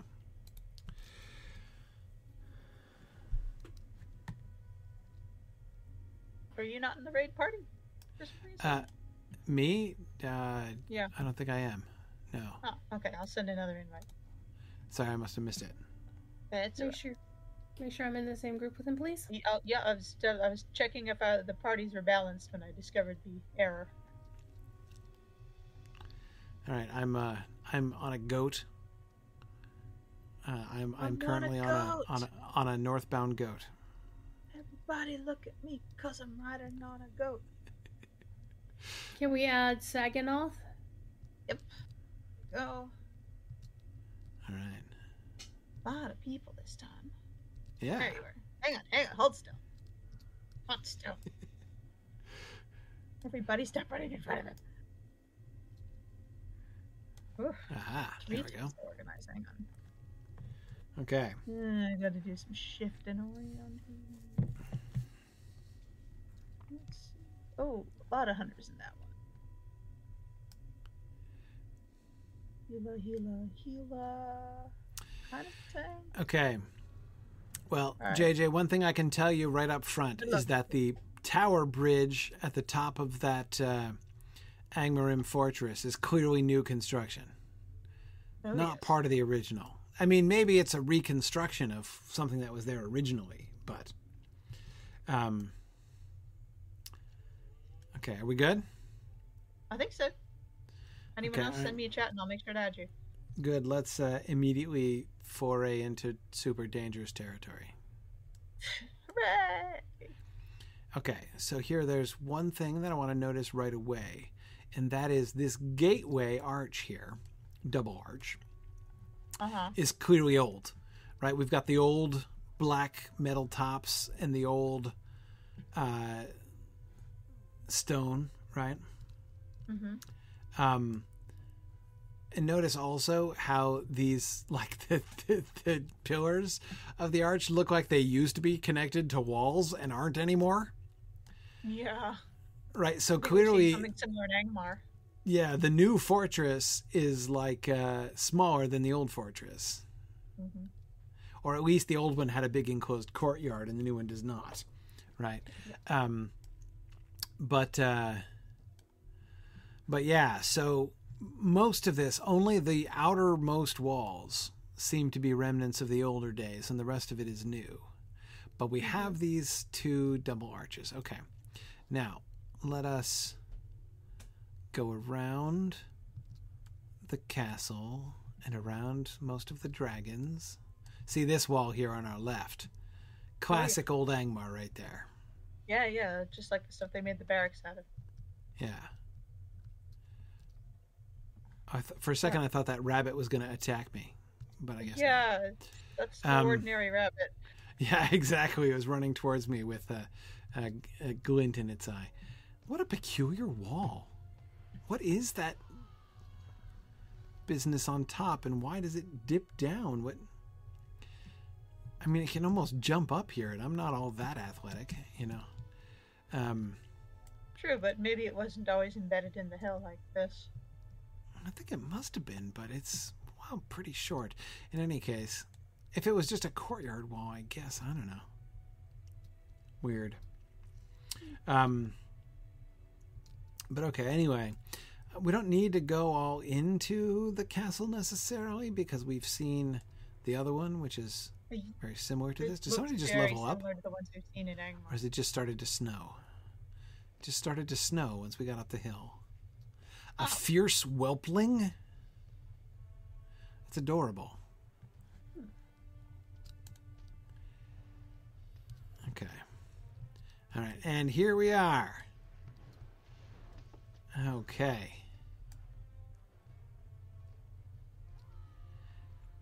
Look at that's just what I was interested to see. Yeah. Same arches up here. Mhm. So the bridge is new, and the tower to which it leads is new. Ooh, we can go in.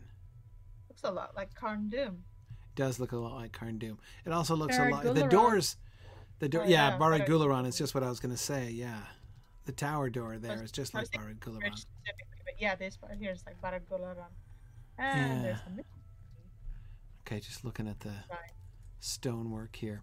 So yeah, the concept of the tower bridge seems to be old, even if the, um, even if the construction is new. Oh, lots of feistiness going on in here. With Yeah, this is very much like Barad Gularan. it's exactly like Barag- Even down to the upholstery. Look at that. They imported a rug. They brought that all the way from Angmar. This rug. True, but the vaulted arches on the ceiling and everything is a lot nicer in Barad Gularan, where you just had sort of like cagey balconies and stuff. And not to mention the semi-stained glass. And a lot and a bookshelf. Is this another accountant's office? May- maybe, maybe this is where those literate wargs come from. Um, where did I find those? Was I was I was in Grifflet, right? I was in Rohan, and I was doing one of those, um, um, uh, one of Quickbeam's quests uh, in the library, which was infested with wargs. which were carrying pages of books on them. So, Is this an elevator? which? Yes. It here? looks it looks like an elevator, but it, it's like a door in the Ah. floor. Yeah, it is. Yeah, This A little, oh, and, dumbwaiter, the- yeah, and there's a little what I'm safety chain to prevent you just like, but you can't get into it at all, right? Wow, Yeah, they have more OSHA standards than elves already. And dwarves. yes, for sure. It does kind of look like an elevator cage, doesn't it? They're saying it's a dumbwaiter.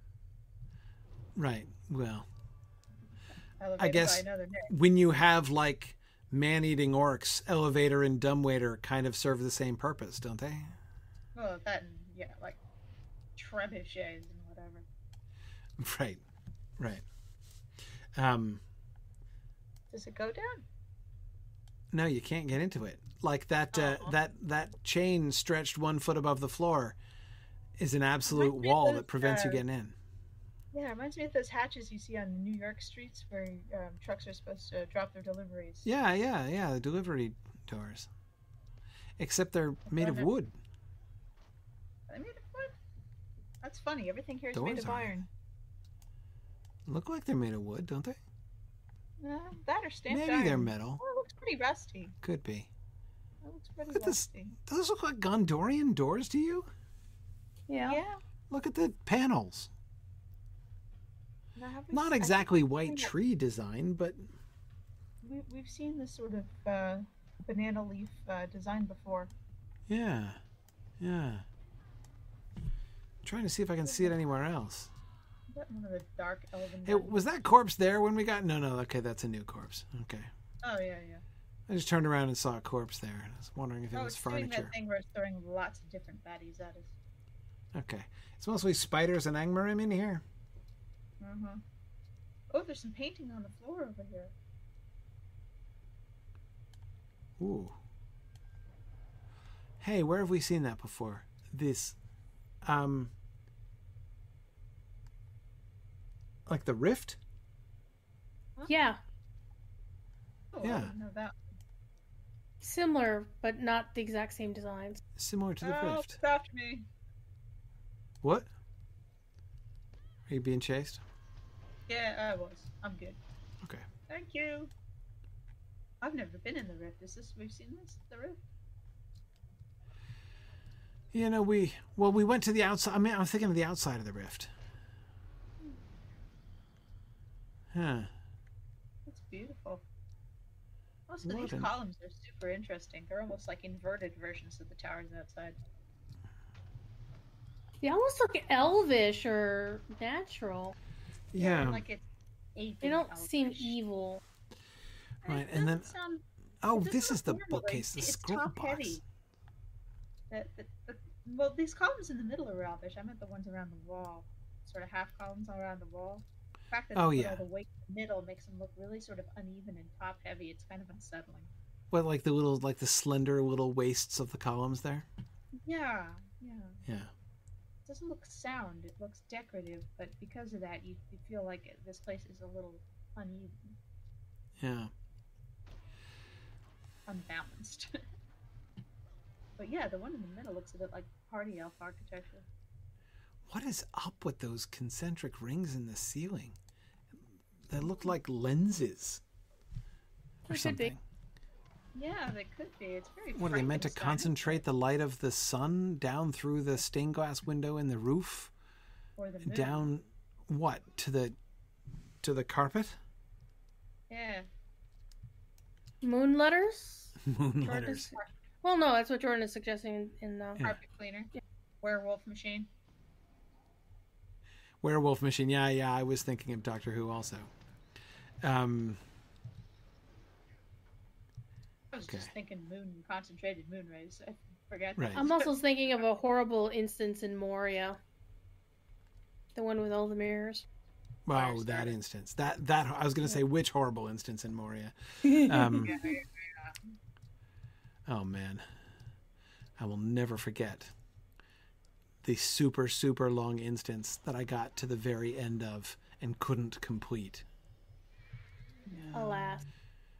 I mean, like, like I was physically, like my character was physically unable to interact with the boss, and I had to exit the instance and do the whole thing again. Oh, good grief. Ugh. Alack and alas. Never, never have I forgotten that. Um. Okay. Um. Yeah, I wonder why the bad better. Guys only know what have I was supposed to do scrolls. The Balrog, though, like three times. No, wait, they do have codices. Look, there's a whole stack of codices right here, but they've only got scrolls in the case. The wargs ate them. Yeah, yeah, the the wargs bowl's took the been rest of there a while too. The bottoms got rusted out. Yeah. Yeah, that's right. That's right. Not a very useful bowl, that. Yeah. It's like when we left a baking pan outside in the rain. Exactly. Okay. Blame scenario. Well, this is a strange, strange tower. Yeah.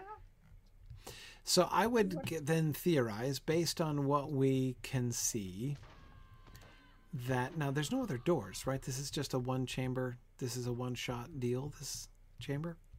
I believe so. Okay. All right. So let's see. So let's theorize here. Oh, yeah. Uh, this is a new Angmarim tower. Mm-hmm. Um, it suggests that the new Angmarim, as they're building these outposts, are what like influenced by different styles. That they're like we know the elves pre Angmar built the rift, so like the nod to the you know aesthetics of the rift would seem to be like a deliberate kind of I don't know what. Is it Not mockery or is it just sort of like sort of aping it? Yeah, well, that's what I'm wondering. If it's you know something, something like that. Well, my cat just attacked that fox. Was that fox going to attack me? Probably it was. This goat's not bothered, but I don't the know. foxes? Foxes no, here. the foxes are. He's not going for me.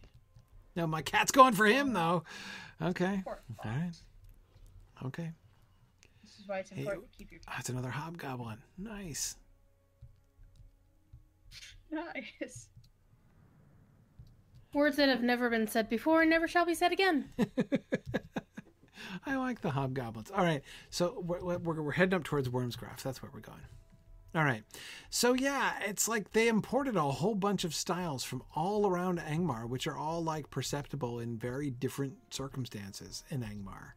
It's like the you know Angmarim potpourri in there. So we've got we've got It's a different cold drakes up here, right? Cold drinks? Cold. cold cold drinks yeah exactly this is where this is where uh I mean, you could up here. yeah it's easy enough i suppose Yeah. cold Whoa. drakes and worms Don't stop to pick the indigo. Yeah, that's my job. picking the indigo Yeah, that's a running gag. I even named my in-game band Indigo Plant. Okay. right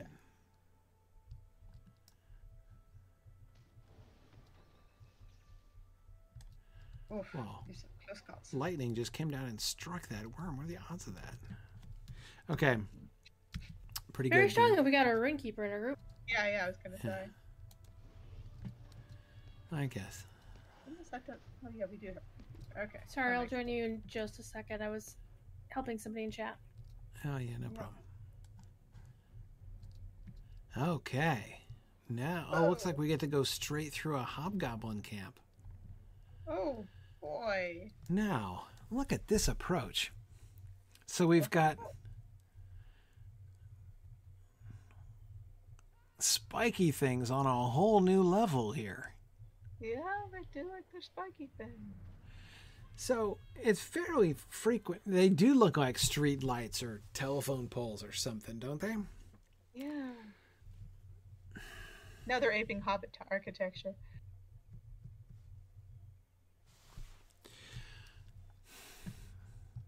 They're, these look almost like they should be functional, Yeah. even though I don't think they are. Malporage. Oh, did that hobgoblin? Do these guys have tattoos? I thought They're painted. Why are they painted white? Frost. It's a frost thing. Do they have yeah, designs? their name. Well, their name is Frostbound Hobgoblin. Frostbound hmm. hobgoblin. I want to see one from the front. Frosted hobgoblin. Magic Don't spin edition. around. Yeah. Oh, it's almost like the Uruk-hai markings.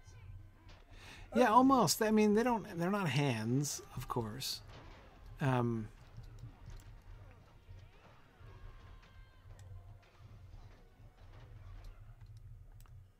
Huh. What are these over here? Bones? Yeah. Looks like bones. Uh, Whoa, these are the vertebrae right here. What was this the skeleton of? Elephant or one of those big dragon dealies? It's got to be a huge dragon.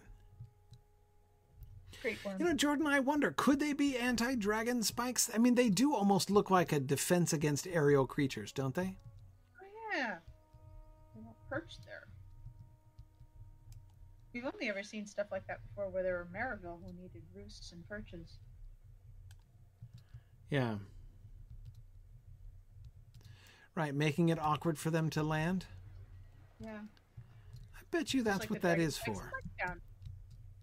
I thought they looked more like tactical than merely decorative. Yeah, they didn't have some of the heart that some of these gates have.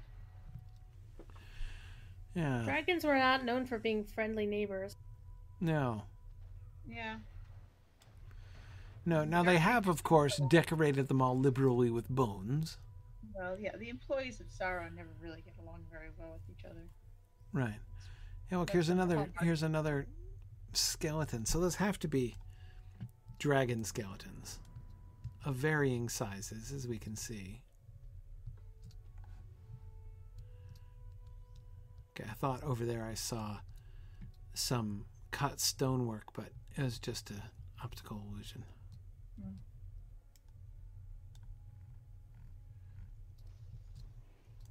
Okay. Um, oh, here's a. This is nifty. Look at this whole, whole pavilion thing.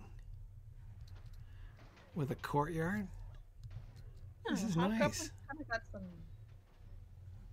They got they got some style. Yeah, it's interesting. I mean, again, their aesthetic is very similar to what we've seen many other with the bones and such. But Um. Yeah, Is this where we can let sleeping frostbound hobgoblins lie? what in the tents? Yeah. yeah, I oh, guess no, so. It's dragons. We got a skull right here. Another dragon skull. Yeah, there's a dragon skull over there. Oh, right here, yeah. Well, the horns are interesting. I Oh, I guess like maybe some move out. dragons have horns.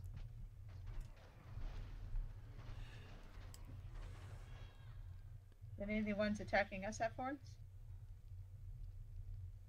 I don't remember. They might have done. Boy, okay, there's a whole lot of. Well, where's that elephant anyway? Man, the number of dragon skeletons. All the war machines are broken and on, and like thrown over and on their sides and in pieces. Yeah, when are these from? What siege was that huge wheel designed for? Oh, that looks dwarvish. What, that machine? Yeah, it looks absolutely. Yeah, it kind of did. We could it- have one of our minis pacify a dragon if you want to get a close look at the, one of the drakes.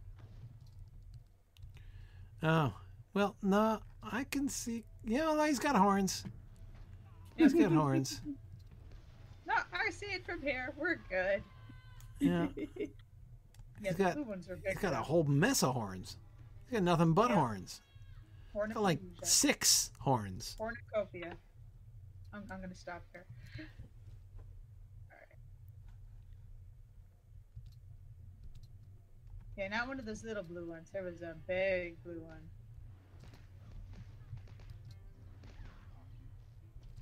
What, dragon wise? Yeah. Okay, these are mountain drakes, I guess. Mm-hmm. So where are we? We're almost there to Wormscraft. Hmm. Ooh, but it's getting late. Maybe we think should explore be? Worms Graph. Graph itself next week. Yeah, how about we do that? Let's explore because then we can approach it from the other way. Having come through this way, we've seen it's really interesting. I'm glad we saw this with the skeleton. The skeletons are the most interesting part of the hobgoblin camp Yeah, to I me. think so. because, of course, we can also see the very great antiquity of that hobgoblin camp, given all of the very old skeletons that are there. But all right, okay, let's. So yeah, let's. We should probably stop here because it's getting late, and I kept everybody super late last week, and I probably shouldn't do that again this week. a lot of interesting stuff up here. Yeah. All right. Well, we'll we'll explore the rest of Wormsgraf next time. I'm betting there's going to be worms. Yeah. Yeah. Um well no, we don't know exactly what the tower bridges are for exactly, JJ. But maybe we can think about that a little bit more too. It just looked like a way of getting things up the hill with the dumbwaiter. Yeah, shortcut. Shortcut to the um Well, if you have a if you have a casual grade up a hill, it's easier than trying to get something up the stairs or a steep ramp. Mm mhm. mm-hmm Yeah, I mean there is a path right outside, it's true. I don't know. Um If there weren't an elevator, I would have thought it might be like a private entrance. You know that like somebody's private domain was up there at the top of the tower and so like they had a private back door that got to the top of the tower, but the elevator suggests traffic inside the tower, you know. More of could easily get there. interest. So yeah. I and I know that defeating and having an entrance defeats much of the point of a tower. I, yes, it does seem a puzzling. I mean, like a very big, prominent back door into the very center of your defenses seems an odd thing to build. Yeah, Always did. Second floor. Yeah. Well, Oh, here we go. Big blue. Big blue guy. Giant horns. giant horns. Yeah, Yep. clearly. Clearly. Yep, there Okay. we go. This is the skeleton. All right. They get bigger. All right. I guess we're off then. Okay. Yep. No, but we, we should we should be done. We, we should we can finish up here in um, uh, in Wormscroft next time, and then we'll be done. So after next week, we'll be done uh, with the Elder Slade, and then or not the Elder Slade. What is this? Wells of Langflood? No, this is the Elder Slade.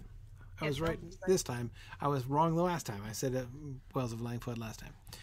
Okay. Yes, we'll be done with the Elder Slade after next week, and then I guess yes, we can head down to Eregion. So. Um, yeah, very good. Okay. Um, so that'll be the plan. That'll be the plan. We'll start in on Eregion and we'll do most of the El- the Elfie stuff uh, until we get to the, the actual path of the uh, of the fellowship. We'll wait to do that until they until they depart. We'll probably start at Okay. Or something. Very cool. Okay. All right. Well, thank you everybody for joining us, uh, and we will see you guys next week. Thanks, everybody. Bye now.